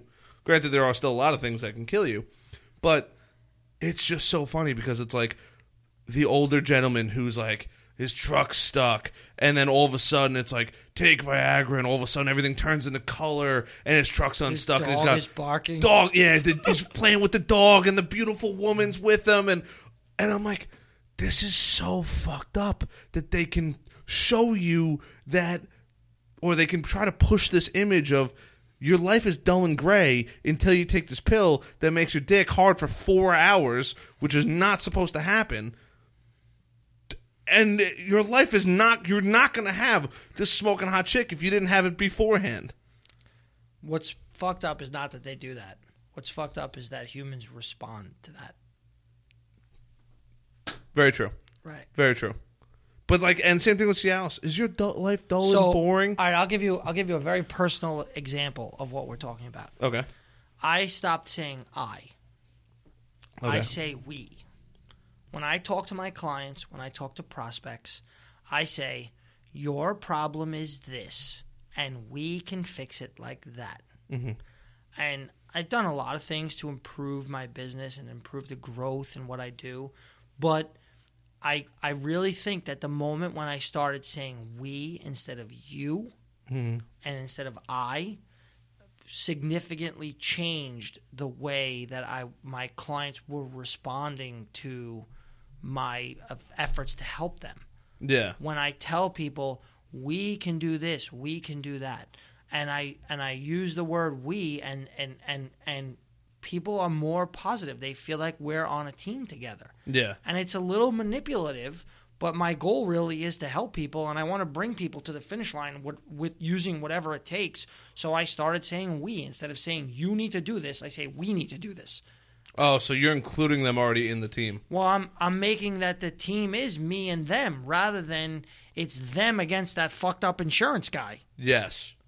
Right? Yes. Uh, no, you're you're absolutely. And it's funny you say that because I always say like, you know, this is where we need to. This is where we need to get to. But I never thought about it like that because I guess I had subconsciously said, you know what, if you're calling me in, we're already on the same team. Granted, yes, this is an interview or whatever it is, or an audition to see if I'm going to be a good fit for your company and and you're going to be a good fit for my company. But well, I'm not talking about an interview. I'm talking about long term working together. Because in my business, and this is might be different from yours, but Uh-huh. you, you tell me. In my business, when when I when when you buy a product from you, let's use Nerds That Care. When Nerds That Care make me their broker for their errors and omissions insurance. So when you wipe out someone's server and you get sued, I'm going to help provide a lawyer and do all this stuff. I'm not the insurance company. I'm a bro- broker. I'm a facilitator. Yeah. So when it turns out you had a twenty-five thousand dollar deductible that you didn't realize, and you're pissed off about that, and cyber is excluded, and employment practice is excluded because you, we didn't talk about those things either because you were too busy to meet with me. Yeah. This this is what actually happens in the real world. Oh, right? absolutely. Um, so when I'm saying we need to buy s- cyber, we need to do this, we need to do this to deal with the claim. The it's not just the sales process; it's also the day to day. You know, a lot of people when you buy a car from a used salesperson or, or a new salesperson, not to disparage used cars, when you buy a car, people, it's a transaction. You're done. The, the salesman's off to the next. When you buy a product from me, you're stuck with me for the Yeah, duration of having that policy. Yep. So I have to provide service for a very long time. And what I've learned is that once they buy the product, they instantly not not always, but often assume an adversarial role against me as though I'm the insurance company that's giving them these exclusions and these deductibles and mm. these payment terms that they don't like. So rather than allow people to continue with this hostile attitude toward me, I turn it into it's it's me and you, we against the insurance company Mm. or against your client or That's against the smart. problem that you're having. Yeah. Because I want to. No one's going to sit down and have a lesson in insurance like you opened with. Tell me about insurance, and then I flubbed with a stupid example about flood. It's all good. right, but but the the but instead I bring people along in baby steps with trying to educate them that I'm just a broker. You're Yeah. paying me a small percentage of your premium to to help you navigate your this insurance policy that you purchased Mm-hmm. for the whatever that's worth. No, absolutely, absolutely. And you're, I guess, you're a little different because we're actually providing the, the full service. But with us, and I say us meaning myself working with the nerds that care, is we now are a team. You sound like here's this You the don't, initial. You don't, you don't sell any third party products. we do, we do, And but we always those- we just go to bat for them. What, but when those third party products are not willing to deliver what your client's expectations are, is it the client versus you and the third party product, or is it we versus the third party product? And that's the positioning that I've tried to change. So for us, I'd say Does it's a little sense? different. Yeah, oh, absolutely. For us, it's a little different because we go to bat. They don't go to bat. They sit there and they go about their operation on the day to day basis, and we go to bat for for them for whatever it is. And it's an agreement, and a lot. Of, and I got to say, we're extremely fortunate. We pick extremely good technology firms. All of that that we that we deal with. And when we do that, we always have before even we start selling a product or something of that nature, they're vetted hundred percent. You know, somebody says, "Oh, you know, my call. Oh, you know, deal do business with us. Um, the wait time for uh, support is five minutes. Oh, it's five minutes. Give me call five minutes. Let me call it. Right. Let's see if it holds up because when time when shit hits the fan, we need to know that we got your support on the line. Whereas, oh, you did a good job selling us. We're going to put your product to the test. We get products all the time, and the first thing we say is, "Can we break it?" Not saying can we smash it with a million pieces, but we just got a product, and I don't want to valid- label let's validate. Let's yeah, validate. let's. Your product's good. And this is what happens. The same thing happens when we sell insurance. Yeah. And you're saying you're saying it's different because you go to bat, but that's actually what I do. Mm-hmm. When you go to an Allstate agent or a State Farm agent, they are an agent. Agent has a legal grounding. It's a legal meaning. It means that they're a representative of the insurance company. If you go to your Allstate broker and say, "I smashed my car. I hit a parked car. I drove away. Can I say someone hit me?" He's Mm-hmm. legally required to tell the insurance company that you said that to him. Oh shit. I'm a broker. Bro- my Oh, an agent is required. An agent is. okay. My license as a broker requires that I protect my clients. I don't work for the insurance company. Ooh. So I go to bat, just like you said. And and a common example, I'm going to give you a common example. E&O, Errors and Omissions, covers technology firms, lawyers, accountants, insurance agents, realtors, hairdressers. God Oh, knows, wow. God knows why. Um, uh, but it covers anyone that's providing a professional service where you're at risk of causing a financial loss to somebody. okay. A lot of business owners believe that that includes employment practices. Mm-hmm. Do you even know what that is? Employment. Pra- I feel like I've I've definitely heard the term. Okay, so employment practices covers your employer, James. You said Yep, James? yep. Covers James for when you sue him for sexual harassment.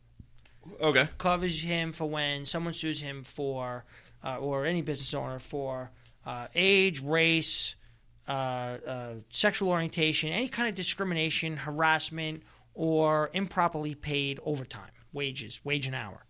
So, a lot of business owners they buy professional for their errors and omissions. In other words, you told me you were going to protect my servers, my service got hacked, so I'm going to sue you, covered under E and O. They think that also includes, oh well, Harrison's suing me because I grabbed his ass, Mm. and you're not covered for that under your professional policy.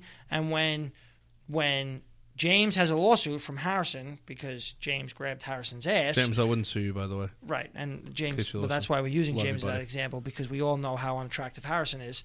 no one's grabbing Harrison's ass. I appreciate you being so brutally honest. And again, Harrison, please stay in the microphone so we can hear what you're saying. but when when James gets that lawsuit and he finds out that he's not covered for the sexual harassment suit brought by uh. Harrison against Nerds That Care, James is furious with his broker, and there's nothing for his broker to go to bat for. Yeah. Because it's not in the contract. It wasn't in what you bought Yeah. and you got no coverage. So the the win really is to have, you know, Anthony or Jason from my office or me or whoever really Uh. take a look at what's going on with your policies and and do an analysis, cost nothing, ha- and and and, and see what's going on. And Mm-hmm. do you have an exclusion? Are you covered? And if you have an exclusion, it's okay. Like you can't insure everything, but at least know what you're covered for and what you're not covered for. Yeah, absolutely, absolutely. Well, see, uh, see, now I'm glad you said that because I didn't. I would have never, ever guessed, like, because I freaked out the other day. I got, I got my, I got my Honda Accord, 2013 Honda Accord. I bought it used, beautiful car, unbelievably ha- happy with it. Literally drove it for like a week, rocking the windshield. I'm like, motherfucker, man. Like, Glass. yeah, and and and they said, "Do you want glass?" I go, "I've on my old car. I broke like a windshield at least once or twice a year. I just I had the worst luck with that. Oh, and it, I used to drive a Scion xB, and the the the windshield is vertical, and it was a rock magnet. And I got in the car, and I got hit, and I, I actually got hit below the windshield wiper, so I couldn't even see the, the the hit. I heard it. I was like, oh, you know, I don't see anything on my windshield. And like two or three days later, boom, there's like 15 inch crack. I'm like, fuck, man. Like I just like I don't even know if insurance. Like I have, I've, I don't know how. ins- Like this is where I'm. I don't want to say ignorant, but I just don't know how it works. I just know that I have it. No, ignorance the word. But yeah, you're you're you're absolutely right. But I'm like, all right, I know I have it, but like. I know, like with health insurance, you have to wait X amount of time. Like, oh, you know, I call you broker. well, that's what I did. I called my broker and I'm like, hey, and, I, and this I'll give Lauren a little shout out. I'm like, hey, Lauren, I fucked up already. She's like, what? What, she's what like, was, what happened? What was Lauren's last name? Coffee. Ca- Lauren Coffee. I heard great things about her. I, t- I told you great things about her. And uh, and I'm like, Lauren, I fucked up. She's like, what happened? I go, I already broke my windshield. And she's like, how did you break? I go, I'm driving. Like, I didn't pick the fucking rock that was gonna blow a hole through my windshield. Well, we have insurance, man. yeah, and uh, And I'll get and, and, and I don't mean to cut off your story as as, No, I, no, as. I do just that, but um, uh, sewer and backup. A lot of people probably heard it. They don't know what it is. Sewer or drain backs up in your house from the main, floods your basement with shit and piss and everything else. Do you know how many insurance brokers are excluding that coverage because it costs like two hundred dollars a year?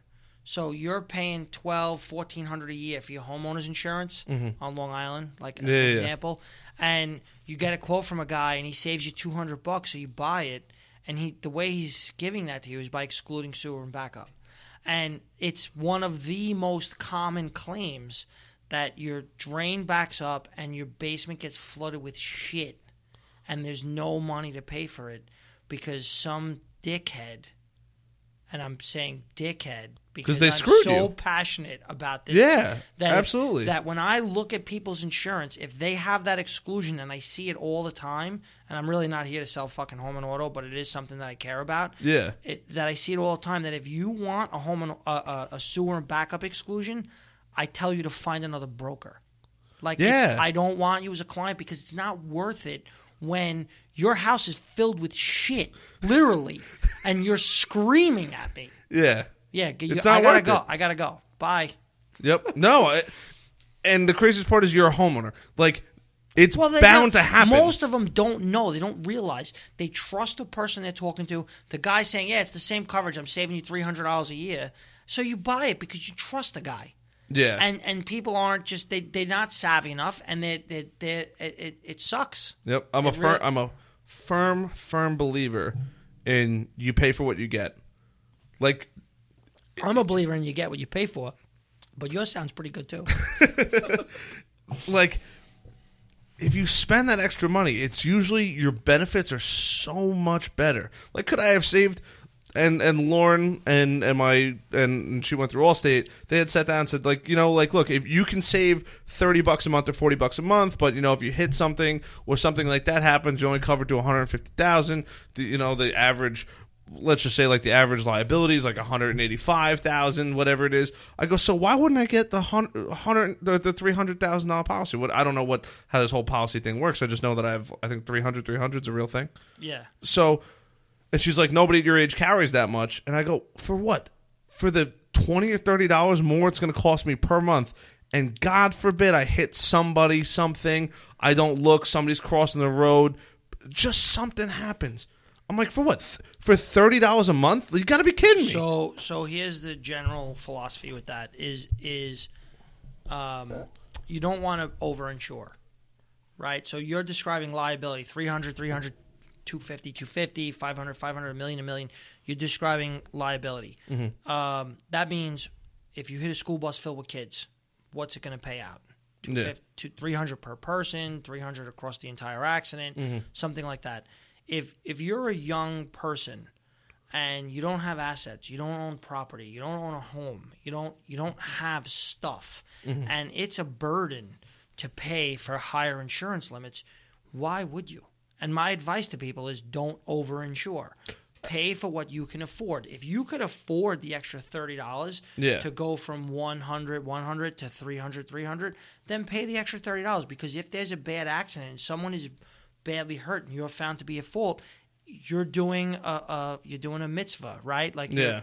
you're, you're you're you're doing your karma thing to make sure that they can maximize the benefit that they get from their the the from your policy for the claim that you caused mm-hmm. right like if you're rightly at fault and you made a mistake and you looked at your phone you went through a red light and you hit a school bus you want those kids families to get as much money as they can get out of you Absolutely. the the the reason for the legitimate reason for carrying higher limits and what I tell my higher net worth individuals and my business my clients that own businesses is let's talk about an umbrella. So you got you got let's say five hundred thousand on your home, you got five hundred thousand on the car.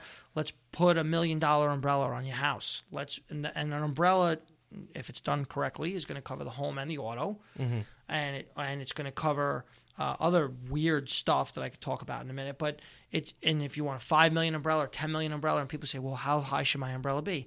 And I say, yeah, it should probably be about what your net worth is, S- meaning.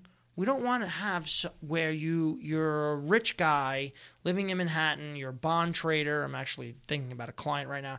You're a bond trader, and you go in a bar and you get drunk, and someone accuses you, right, wrong, or not, of punching them in the face, and they sue you for ten million dollars Yeah. and you're worth ten million dollars, and you own real estate, and you have cash, and you have watches and wine and whatever, and jewelry, and and Wine now is considered an asset. You if you invest in wine, I I have a client that has a significant collection of wine that's worth more than my home. And- Holy shit. yeah, and so so basically, I tell people anything collectible, wine, art, furs, comics, guns, um, uh, watches, jewelry, purses, you Yeah. name it. Because most homeowners policies, good fact for everyone, is going to have a limit on a per item basis. So if you have a wife that's into sunglasses or that's into purses, you you might find that. Uh, yeah, you've got five hundred thousand dollars in contents, but it's limited to a thousand bucks per item. And if she's got ten purses that are five thousand dollars each, because some crazy wives do, Yeah. Yeah. you yeah. got a problem if there's a fire or a theft in your house. yeah. Uh, so so so so that's an issue. So with that guy, with that rich guy that I'm talking about in Manhattan, Mm-hmm. um, we need a ten million dollar umbrella. You're worth ten million bucks. You, you, dog bite someone. Your kid kill. kills And now, if they let's say he's worth, and not to cut you off, but if let's say he's worth ten million dollars, and somebody tries to sue him for twenty million, Are they only allowed to sue what their net worth no, is? no, they could get a judgment up to any amount, but generally the lawyer's gonna go for what the pocket's gonna allow. Mm. So if the lawyer knows that you have, uh, you know, five hundred thousand on your home and ten million in an umbrella, they're going to sue you for the ten million, or they might sue you for the twenty million. But once your insurance company agrees to settle for ten, they take the ten, they go away. Mm. Generally, if you did something that's extremely egregious, listen, yes, they could consider getting. Uh, uh, uh, that settlement judgment against you and against your future earnings and all that stuff. Holy But crap! typically, um, people are going for what your assets are. You know, if you're a young person and you know that you're going to get a Harvard MBA and you know you're going to make big money later, yeah, you should take the higher limits right Yeah, now yeah. on your auto because if you hit that school bus filled with kids, you, you want to make sure that pe- people can be made whole. You Yeah. know, no one no one's getting in their car going, "Let me see who I can fuck up today." you know, you, want- you see, you say that, but I'm sure there's somebody out there. I don't know. But I think people mo- generally want to do the right thing. uh, generally, definitely Right, generally. Right, right. But yeah, and especially I don't, most people don't want to. I'll give you there. a crazy example that a lot of people don't realize, and I, I started to mention this earlier. I have a client on Long Island.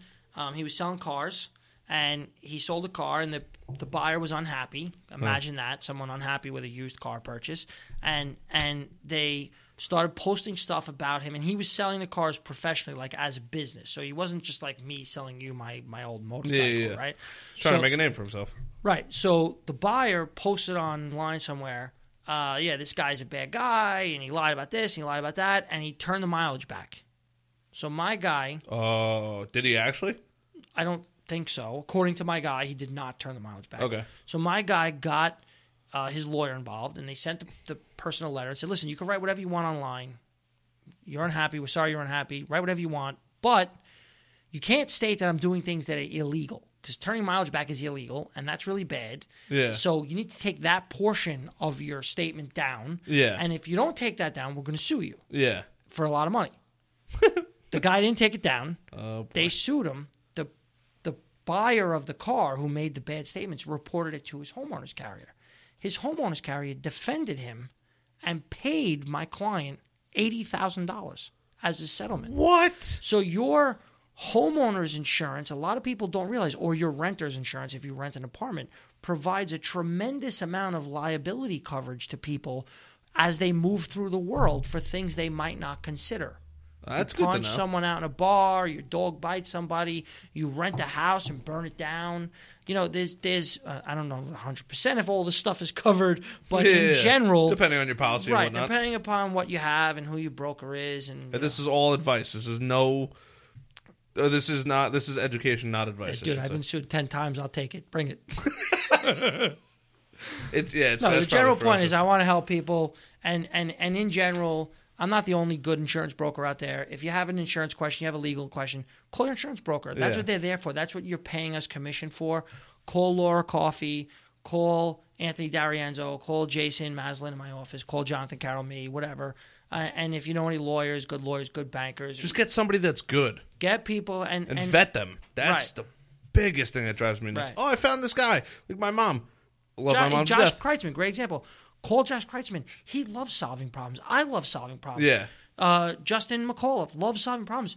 People call us and say, "I'm so screwed. I don't know what to do." You, you don't have to be our friend to get a little guidance. Everyone's happy to give people a little help Because you need it. because you need it. Because someday I'm going to need it. Yeah, absolutely. I've needed it more than most already. Yeah.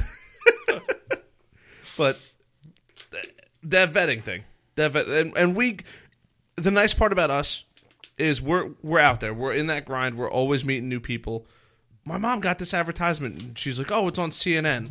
You know, it's got to be good. I can make five thousand dollars extra a month from home." I go, "Mom, have you even Googled a review about this? Is this even a legit thing? Like, you're going to spend three, four hundred dollars, five hundred dollars on this course to try to learn how to make money from home?" you don't even know what you're getting. Right. They just want your money. I'm like, you cannot tell. You can you not tell that this is a scam? You have done zero on the vetting process, Right. and you're ready to give this guy money. I'm like, that's crazy. My my my wife's going to kill me. My in-laws. I live directly next door to my in-laws. I'm so sorry for you. Yes, I'm like Ray Romano.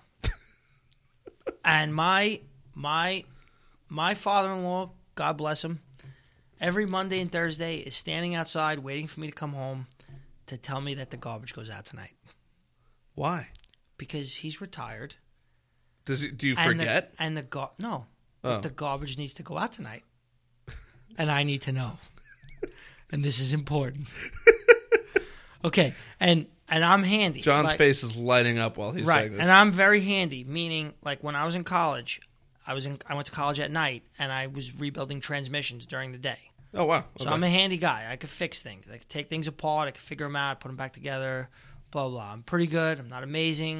I'm pretty good. yeah, that's all you need. Right. Like my air conditioner stopped working the other day, and my Fred, my friend Freddie, who fixes air conditioning, Mm. I called him, and he walked me through fixing my own air conditioner, and I had never even opened one before, and I Yeah. fixed it, and Yeah. it worked, and that was, was a, a pat on the back for me, and I owe Freddie dinner. Right. Yeah. So okay.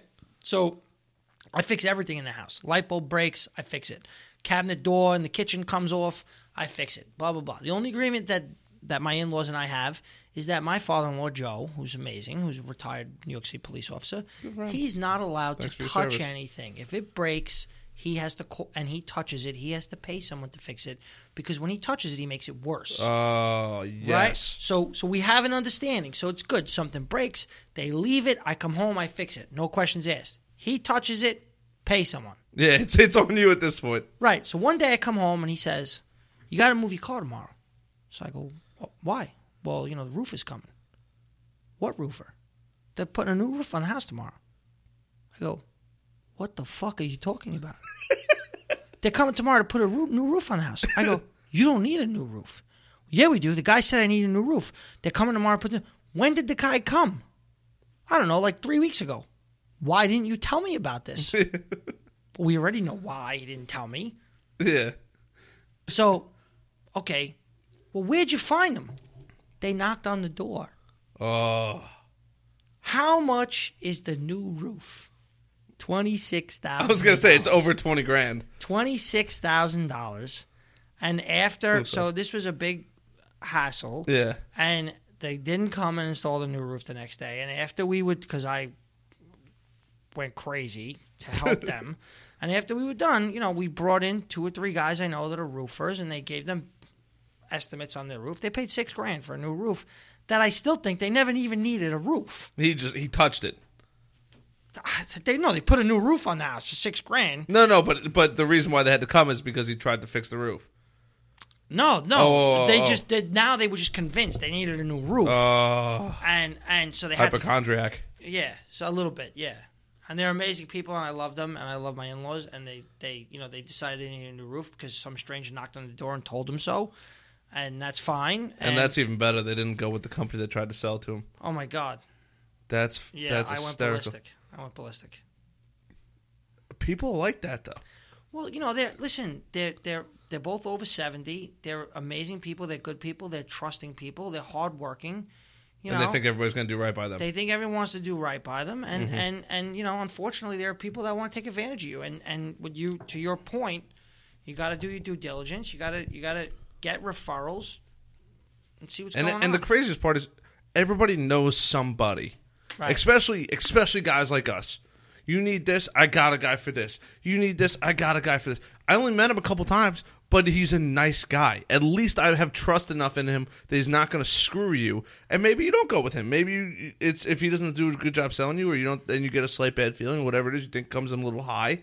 It's a Google search. Does he come in around what the numbers say? Maybe it's a little higher. They do a better job, or they're a little more reliable. Whatever it is, but at least it's a referral.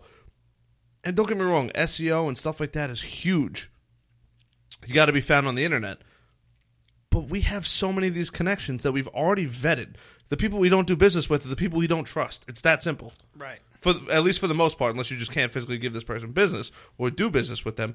But those are the people that we deal with. And to have somebody like you, a huge asset next door to you, hey John, let me. Uh, can you set me up? You know, somebody told me I needed a roof. I believe them. You got anybody?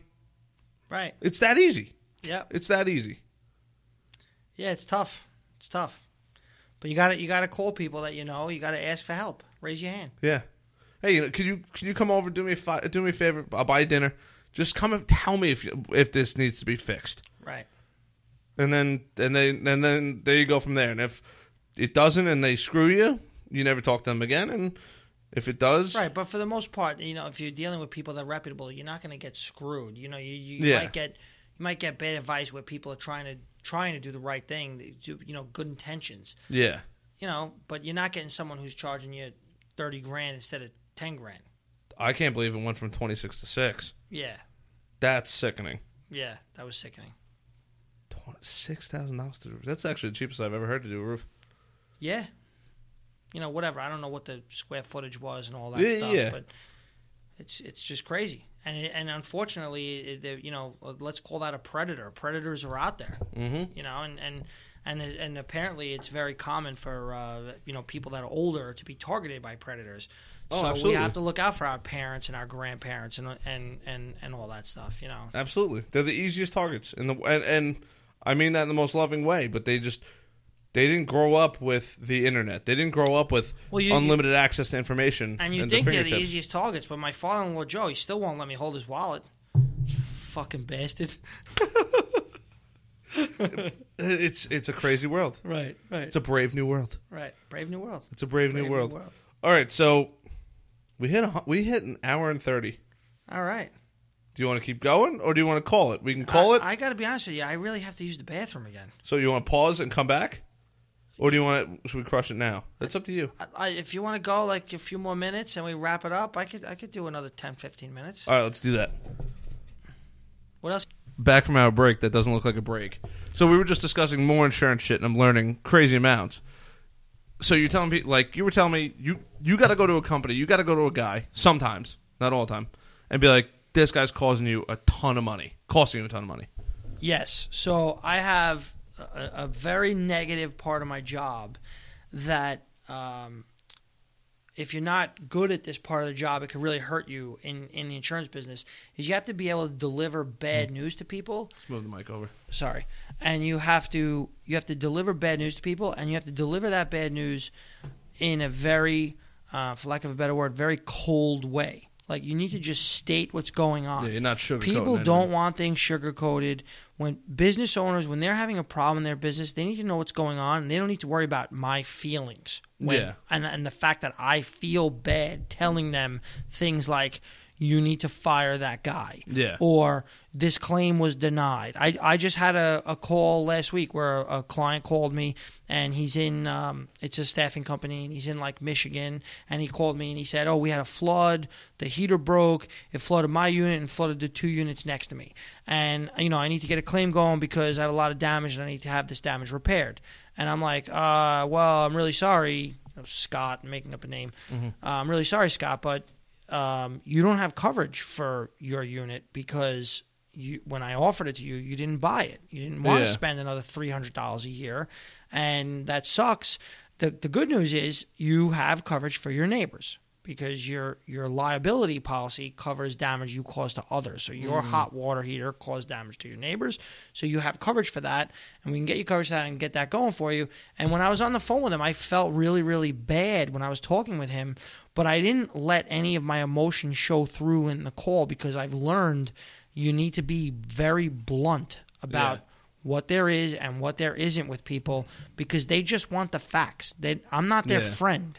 And, especially at that moment when Yeah. there's something bad going on, they don't want what ifs, they don't want maybes. They want to know, am I covered or am I not? So that they can continue to plan and play that chess game that they play with their finances and whatever, not in a good or a bad way, but just as Yeah. factually.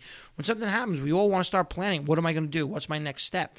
And I don't want to jerk people around. Yeah. I want to give people the facts. Yeah, and then if you're too vague or you sugarcoat it, you hang up, and then he's like, "Well, maybe I could do this," and then he digs himself in a bigger hole, Right. Because he's he's left to the mystery of maybe this is something I can, maybe I could pull this off because he sugarcoated it and I didn't get the right information. Right. No, you got to give people every the facts up front. And, and another example before we restarted the mic was you know when someone has a bad driver working for them, mm-hmm. and you and you and a lot of times for small, especially for small business owners, you know, you you think about your own company, Nerds That Care. You guys have you know twenty employees.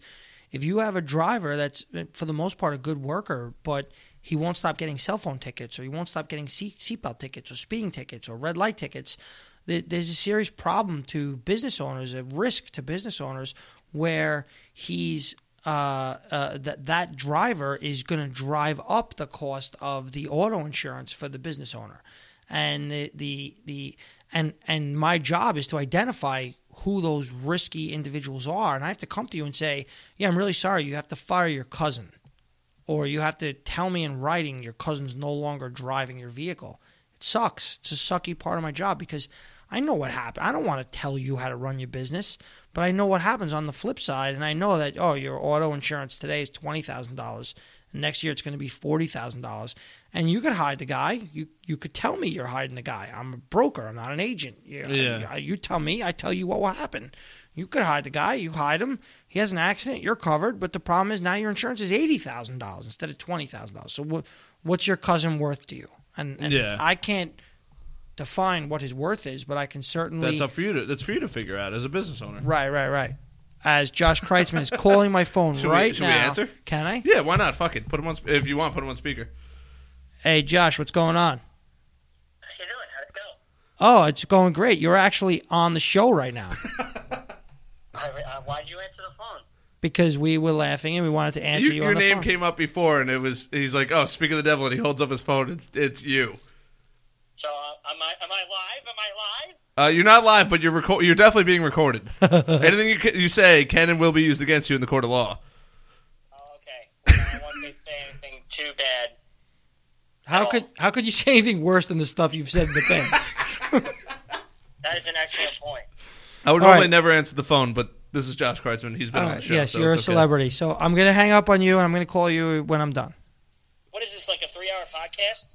Uh, well, we originally scheduled. We started a little late. We wound up shooting the shit, and then we started a little later, and then we wound up drinking some beers, and then we took a little break to use the restroom, and now we're back. And we actually we're only at an hour and forty, and I think you've gone longer And than that, that. everything he says is ex- completely correct. Josh, call 911. he won't let me leave. Call the police. If you, Jonathan, let me just tell you, if you clench, it'll hurt more. Okay? just go with it. Listen, you can't harass the willing. Goodbye. All right, Goodbye. later, brother. Ah, sorry about that. As we're rudely interrupted by John. the man who thinks that toilet paper goes the wrong Holy way. shit, do you think he needed a Oh, plug? we should have fucking started with him. Actually, he would have been on the show. We would have been here till three in the morning. We should have started with him. Well, you- what you might want to do one night is me and Josh together. I'm down to do that. Let's do it. Yeah, that would be a shit show. The I will bring a bottle of Blue Label uh, and we will have a good time. that's fucking funny. Oh, you and you and, and you might. Oh, my friend Teddy you would go nuts if anyone's in the Astoria area. My friend Teddy owns Create. He owns two stores in Astoria. It's like healthy sandwiches and wraps and bowls, and it's breakfast and lunch, and it's it, his food is amazing. And he's he lives here on Long Island. He's an incredible guy, and uh, his food's incredible. And, and and if you had Teddy on, it would be ridiculous too. But Let's you do know, it, man. Whatever. We'll set it up after the show. yeah, yeah, yeah. The uh, I, it's funny you say Astoria. is from Astoria. I'm like immediately I thought of Banks. no, immediately I thought he's Greek, which he is. Is that where the Greeks hang out? Is Oh? Greeks. uh, Astoria is like the Greek Central. Amazing. Really? Ama- oh my God. Astoria 20 years ago, 30 years ago was only Greek people. That was like an ethnic center for Greek people. people. This, see, I'm I'm a millennial. I, as much as I hate to say that I'm a millennial, it's things like this that Are when you, people are say, you a snowflake? "What does that? What does that mean? What's a snowflake?" I feel like somebody's told me this before and I don't remember. Uh, it's like uh, people that you know don't want to hear bad news. They want life handed to them on a silver platter. no, They're special. absolutely not. Give it to me, like yeah, yeah. like the business owner kind of thing. Give it to me raw, not in the dirty way, Right. But like, don't don't sugarcoat this. I, like, I love when people say, you know, it's this or it's this. Just give me the information. I'll figure out whether or not it's this or this. But I want to see both sides, and I want to see all of the data. I don't want to see, oh well, the empirical data. And I say empirical data because I had a friend of mine break my balls about empirical data. But the empirical data says this. Well, this empirical data says this. Give me all the data, and I will draw my own conclusion. And if Right. it's not anybody's ballpark, fuck them, because this is what I drew up. And I'm not saying that I'm right or wrong, but the information I was given is what I'm working with. And if you have something that pertains to the topic that I'm looking at, then give it to me, and I'll take that into consideration 100. percent And I'm, and I and I'm, I guess I would say I'm one of the few that's always willing to change my mind. Always. You provide me with data that says X Y Z, and I believe ABC. If you could prove the data, So, I will change to I, XYZ. I will illustrate what you're saying with a crazy example: okay. global warming. Yes. All right. So we, I think everyone would agree that the human footprint on this planet is going to have an effect on us ecologically. Absolutely. I'm a believer that the jury's still out about what that impact is. Yes. So when you have you know certain um, uh, political parties or groups that are saying that it's carbon dioxide or whatever is going on, um, I, I'm I'm I- I'm a listener. I want to listen to facts, but I hear mixed messages in the media. And mm-hmm. one of the things that I heard a couple of years ago that I've researched, and apparently it's true as far as I could find out, is that the temperature on the Earth has been increasing, Yes. but so has the temperature on Mars. oh, I never heard of that. So, assuming what I just said was true, then that would imply that the temperature increase is due to the sun, not to what humans are doing. And it still stands to reason that humans could do a better job of protecting our planet. hundred percent. And I want to do a better job of protecting my planet, but I really don't feel I should have to pay taxes and fees and other crap toward some some system of uh, carbon dioxide storing or whatever they do Yeah. with you know Fixing the air, whatever it is. when it's not the jury's still out on if that's the case with what's going on. Yeah. I think the the the thing is As much as I really didn't want to get into politics with you, Yeah, no, absolutely. there it is. It's out there. the no. It's After I brought up my friend Wynne and, and transgender, yeah, but I don't want to talk about politics. Leave me out of that. it's I, and it's funny you say that because I'm I'm pretty much on board with what you what you say. And my belief is one: we don't have enough data. We know that the Earth is in a period of heat, is heat warming up, and it goes through warming and cooling stages. And I don't want to get super boring with this. And we're in one of those warming stages. Are humans accelerating it? Is it proven? Yes, but to what point? And the the other part of it, we don't have enough data. We don't have a million years of records to go through saying, "Oh shit." Well, give me a give me give me give me a, a hundred years, because what what we have now, if you look at in the 30s, there were news articles all over the place about global freezing, Yes. and that that's a fact. That And that was 50 years ago. Global warming is a fuckload better than global cooling. And now there's articles that I was seeing today, and I don't know if they're true or not because I didn't research them and all that stuff, that is saying that a lot of the data we've been receiving about global warming has been doctored by people that are politically supporting the global warming message. So who the hell knows? Exactly. But give me the data and let me make a decision. Ex- that's that's where I'm at. I don't, good, bad, or indifferent. Give me the data. I'll go through it, and I'll determine whether or not what I what I believe. But that's where we're at with that. Were you able to hear Josh? Like, was that did he come through okay? Perfect. Oh, cool. All right, yeah, yeah, perfect. So I, you said um, you you mentioned a lot about banking before. You have a lot of friends in the industry, um, Yeah, um, you know, it, and stuff like that. I, banking is really very closely tied to insurance. I was gonna say it's got to be right be, It- right next well, to it. At uh, you know, the simplest example everyone can relate to is um, when you buy a house, you end up with a mortgage or a note on your home, and you need homeowners insurance, and the bank wants to be listed as an additional insured or a mortgagee on your homeowners. Uh, so that was really my first introduction to working with uh, banking and bankers is issuing certificates of insurance to these guys so that they can know that they're covered if there's a fire in your home and things like that. So you give the bank something that says they're insured too? the bank actually in some instances comes first before the homeowner. So you have a loan on your house. If your home burns down we're going to give you a check to rebuild that house but the check is going to be made out to harrison and bank of america. Oh, and bank of america is not signing that check until you fix your house Holy shit! yeah I didn't even know that. Right, right, right. But then when you deep when you dig a little deeper into banking, um, you know the the banking we just talked about is you know standard personal lines, um, uh, personal mortgages, that type of stuff. Uh, uh, Michael Mills comes to mind with me. He he's with um, Guaranteed Rate. He actually is working on helping me refinance the mortgage on my home. He's a Okay. great guy. He's very detail oriented. very competitive rates, and he's very even more than the competitive rates. He's very creative about solving problems. So if someone's looking to extract some cash out of their home, and you know I'm a business owner, uh, I work for Bradley and Parker, but I own my own corporation, so.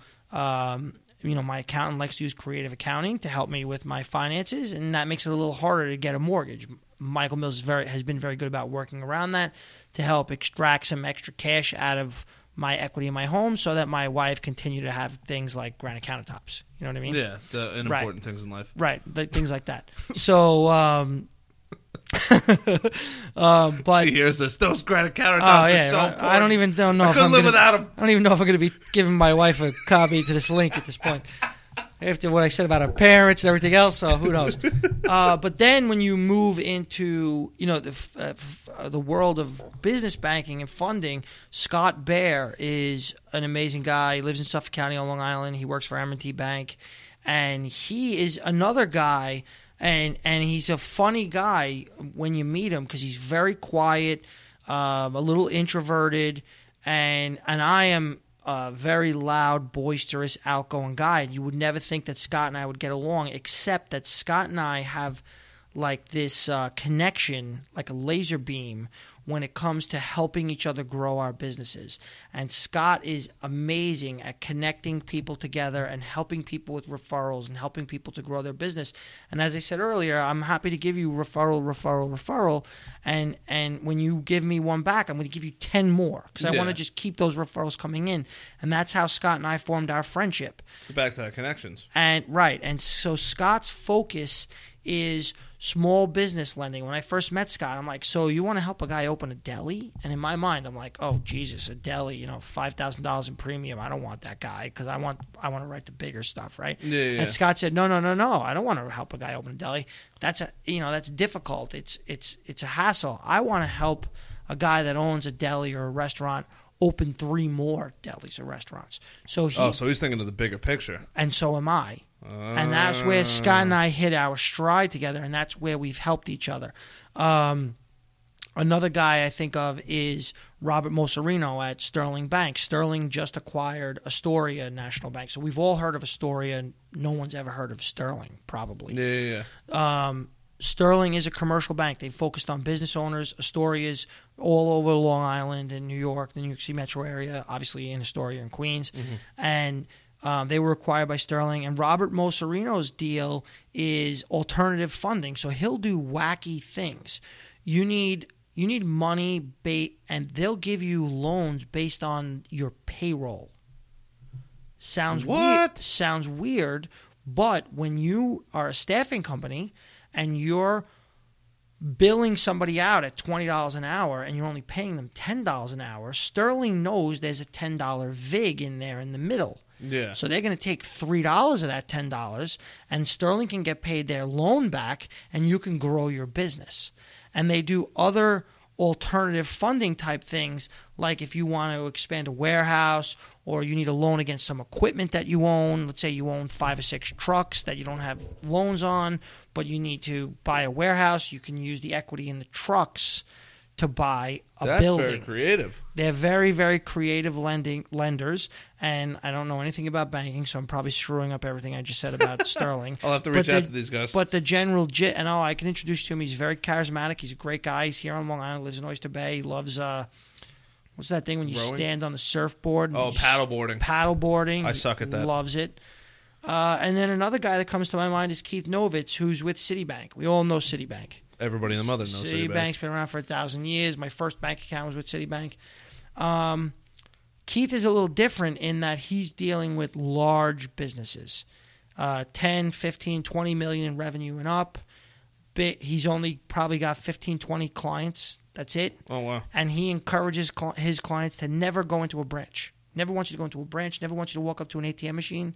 He wants you to just call him. And that's what I love about Keith because he's so service oriented and service related. He just wants to get those, you know, obviously higher end clients that want that service that and and, and oh That's what it comes back to. you have a business, you have revenue coming in, you own some real estate, you you- you need 5 million bucks to buy another building, to make an acquisition, to buy a competitor. He's going to be there and have that checkbook ready for you to go, but more traditional lending. He doesn't want to do construction bonding money. He doesn't want to do the odd stuff that Sterling wants. You're throwing out all these things, and I have no idea. I'm learning so much. Right I don't now. even know what I'm talking about. I just I just know what my friends do, and it sounds really cool. Sounds good, right? so yeah, so it's and and the, and w- when we were offline, one of the cool things about what I do is seeing all the wacky ways that people have found to make money. I have, Yeah. a, I have a client that all he does is sell perfume. I have a client that all he does is sell ice cubes.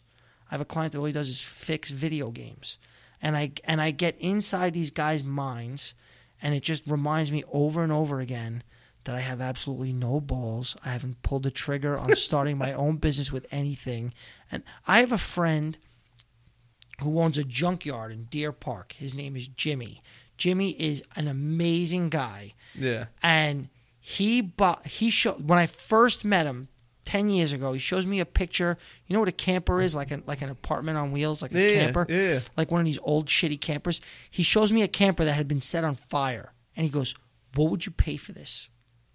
And I go, "Ah, is that a trick question?" I wouldn't pay anything for like it. zero. He goes, "I paid eight hundred dollars for this." I go, "Why?" Yeah. He goes, because inside there are eight catalytic converters.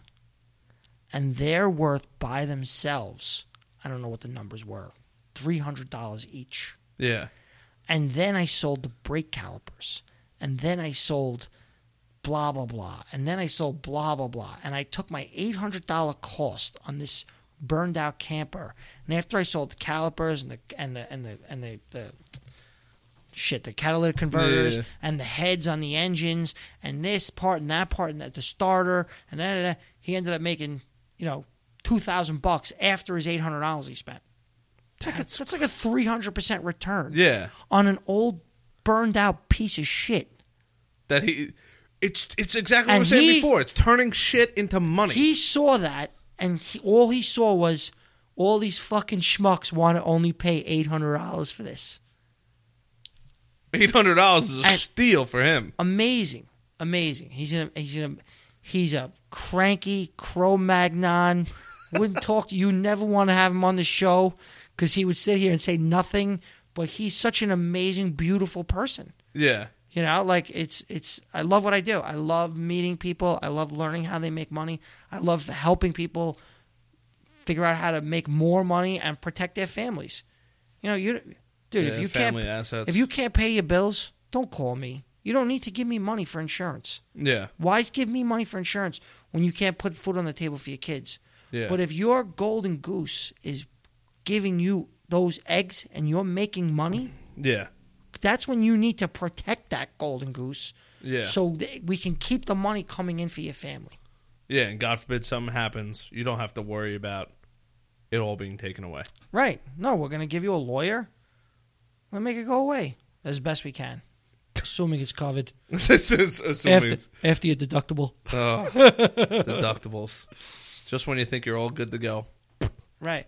Whatever. You know what? It's it's part of the game. Yep. But I love it. I love it, man. That was a great way to end. That was a great way to end. Cool. How do how do people find out find you, find out about you, social media, whatever it is? If you want to give out your phone number, email. I mean, I always Uh, caution phone numbers, but emails are No, probably I, safe. I actually love my giving out my phone number. I'm not shy about it at all. My name's Jonathan Carroll. Uh, I like bowling. Do you I- really? No, not really. oh, I was I like, actually I was just- like, oh, I never, would have never pegged you for a bowler. No, no, I was being f- facetious. Uh, uh, I I um, just started running. Actually, I'm trying to gear up for a 10k in the middle of September. I'll let you know how that goes. Good for you. Because I'm a fat fuck, like I said, and I. I just I try riding my bike all the time. Yeah, I was gonna yeah. ride my bike this morning. It fucking rained on Long Island. Pissed. But uh, I'm at Bradley and Parker in Melville. Uh, we have almost 100 employees. Benefits, 401k, retirement planning, business insurance, professional, home and auto, umbrella, uh, whatever you need. And, then, and if I didn't say it, I'm happy to give you advice or refer you to even if it's to a friendly competitor to help with anything. Um, Jay Carroll at bradley-parker.com, 917-376-0075, 631-650 uh, 4034. They shouldn't send dick pics. You, I'll take all the dick pics you want, but Oh, expect them to be posted on my LinkedIn page. Animal. If dick pics is the worst you got, yeah, yeah, yeah, yeah. yeah you're doing good. You're missing nothing on me, pal. God. All right, man. Thanks for being on. Um, couple. I gotta. I gotta do a couple quick plugins. Uh, Draft Top. Thank you so much for sponsoring the giveaway that's going on right now. So crush that subscribe button. Go online. Go to the Facebook page. Go to my Instagram page. Harrison underscore Baron. Find that link. Get in the opportunity to win a draft top. I've, t- I've worked it out with Sean Arman. They're giving one away. The wood is to be determined. Oh, excuse me, I'm burping now. Um, beer, beer. Yeah, it's all about the beer. Um, but I appreciate the shit out of them for for sponsoring the giveaway. Helped me out big time. The other thank the other special thank you I want to give is obviously to the nerds that care. They're always helping me out, always taking care of me. Um, something happens if you if you need to protect your assets, you go to Jonathan. You need to make sure your business is running smoothly with your technology. You go to the nerds that care. It's that simple.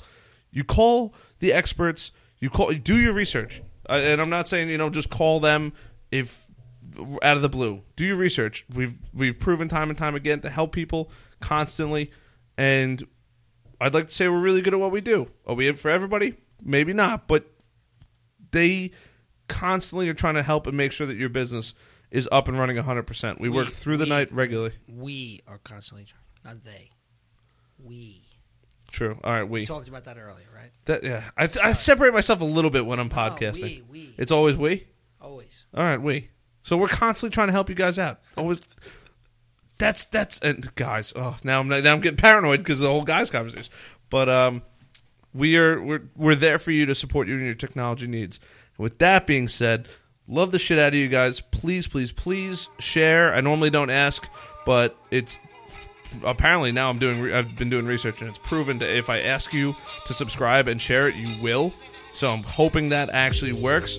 But until next week, I think I have like three podcasts going on next week. I've been super super busy lining people up left and right to get you guys out to the uh, out to the world. So on that note, peace.